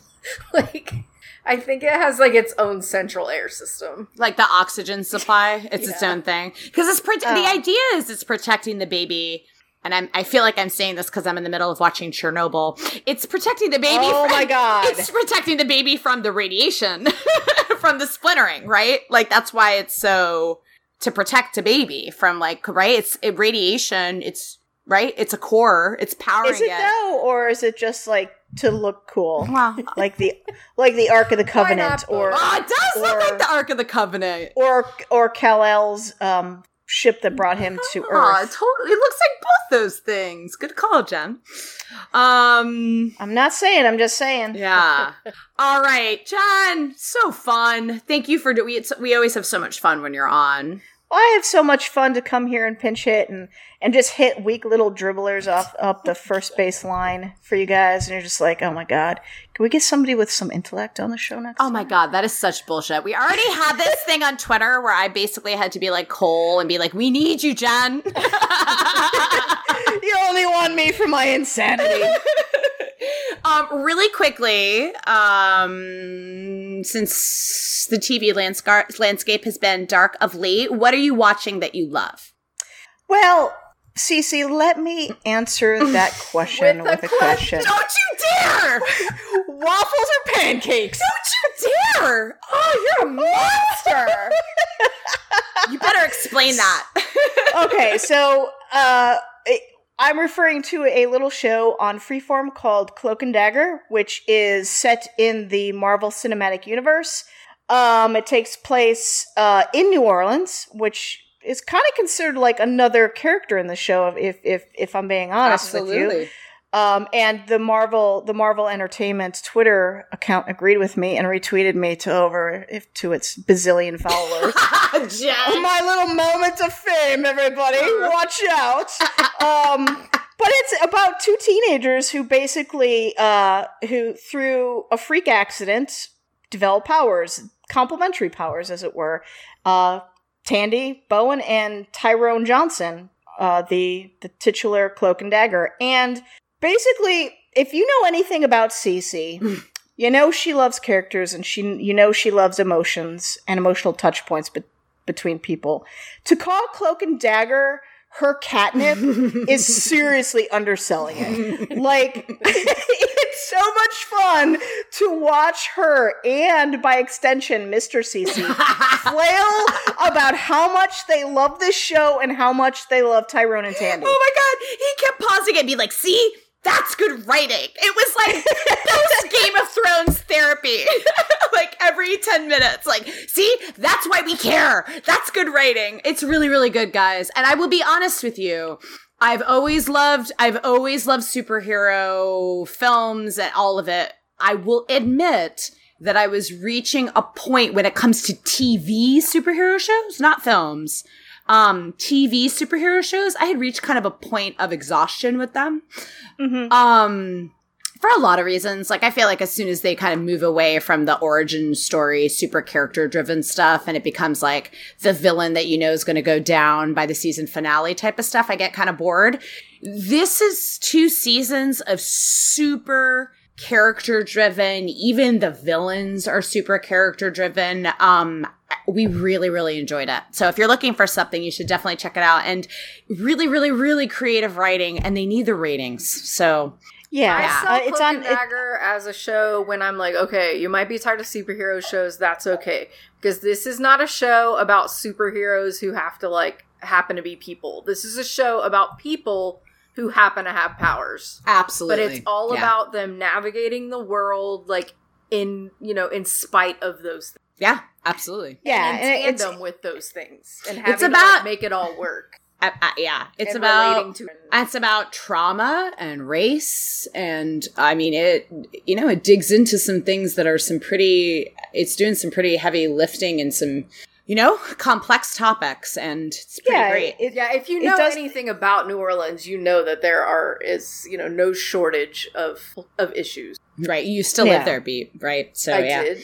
yeah um but uh, the I, I think that the, the best the best thing about the show is that if you're a fan of Twelve Monkeys, you're most likely a fan of the great character work, the relationships, and the writing that goes into creating these really great people that we get to invest in. And Cloak and Dagger does the same thing. The the writer of the show, the, the I mean, I'm sorry, the showrunner of the show is very aware of needing to get different voices in the writers' room and needing to and really honoring the, the characters. The best thing about the show is that Tyrone and Tandy are each other's biggest cheerleaders. Even when they have a difference of opinion or in conflict with each other, you know that there's a glue that holds these two characters together and it keeps getting stronger and stronger to the point where there are just some scenes and some creative choices that they make that you're like I- didn't know I needed this, but oh my god, this is the best. This is the best thing ever. And you'll you'll make weird noises during certain scenes where you just like I'm not much of a shipper, guys. I, I think we all know that I'm pretty like I don't really care for romance at all. But there's a I ship Tyrone and Tandy hard. there show turned you into a shipper jet i love there, it there's there are scenes in this show where nothing romantic happens, but I just squeal in delight because I'm just like, this is a love story. Yeah, man. And we're watching it unfold. So it's great, guys. I think uh I think it's up on Hulu for watch. yes yep Um, and if if you know if you have an old if you're one of them them old people like me and still have cable, uh, it they're probably up on the Freeform app as well. Yeah, and I mean, speaking of Hulu, also, um, if you have friends that haven't watched Twelve Monkeys, all four seasons of Twelve Monkeys is going to be on Hulu on June fifteenth. So. Yeah, so they're what they're adding the the four seasons. Yeah, the yeah, fourth correct? season. So finally, in one place on streaming, you'll be able to watch all four seasons. So tell In the United States, in the. U.S. Yeah, in the U.S. So Otherwise, I don't know. I don't think. Never mind. Yes. Yeah. So in the US, you know, it's a perfect time to tell your friends to watch. Um And if you're not in the U.S., sorry, uh, Je, je splinter. uh, All right, so next up we have Enemy. Um we're going to be doing this as kind of a two-parter. Um only because um because of scheduling um Alisen Down and Terry Matalas are going to be joining us at sort of at the end of the month. So in the meantime what we're going to do is do a mini pod about mainly the deacon scenes because it's the incredible kind of like one man show Deacon and Deacon's father as an apparition um, in the jail scenes and kind of focus on the Hannah and Jones and Ramse and Deacon aspects of the episode on just kind of a mini so just to give you guys something to chew on in between waiting for when Alisen Down and Terry Matalas will join us to break down all things Olivia um, jumping off from 303 Enemy. Um, and we're, I think we're, we're going to be joined by Joe from Maybe Geek again for that mini-sode. And I think some other folks are going to, some other Deacon lovers are going to be contributing some content as well. And there are so many of them. Bless, bless, bless all Deacon lovers. So, yep, yeah, God absolutely. Bless us, everyone. um, I know. I feel like you guys have like radicalized me as late. I'm, are you are you turning into a Deacon lover? I've always loved Deacon. I just I, I feel like I have become more. Yeah, like I'm still Cole's still my number one, but I mean Deacon. You know, I see his merits. Deacon can get it. Yeah, yeah, he can. And yeah, you can. Anyone who has sarcasm in a Han Solo jacket, like I'm Gen X, I'm wired for that shit. So exactly, exactly. That's fucking catnip to us Gen X. Exactly, we are just nature. All right. If you guys have anything else, then we'll see you soon.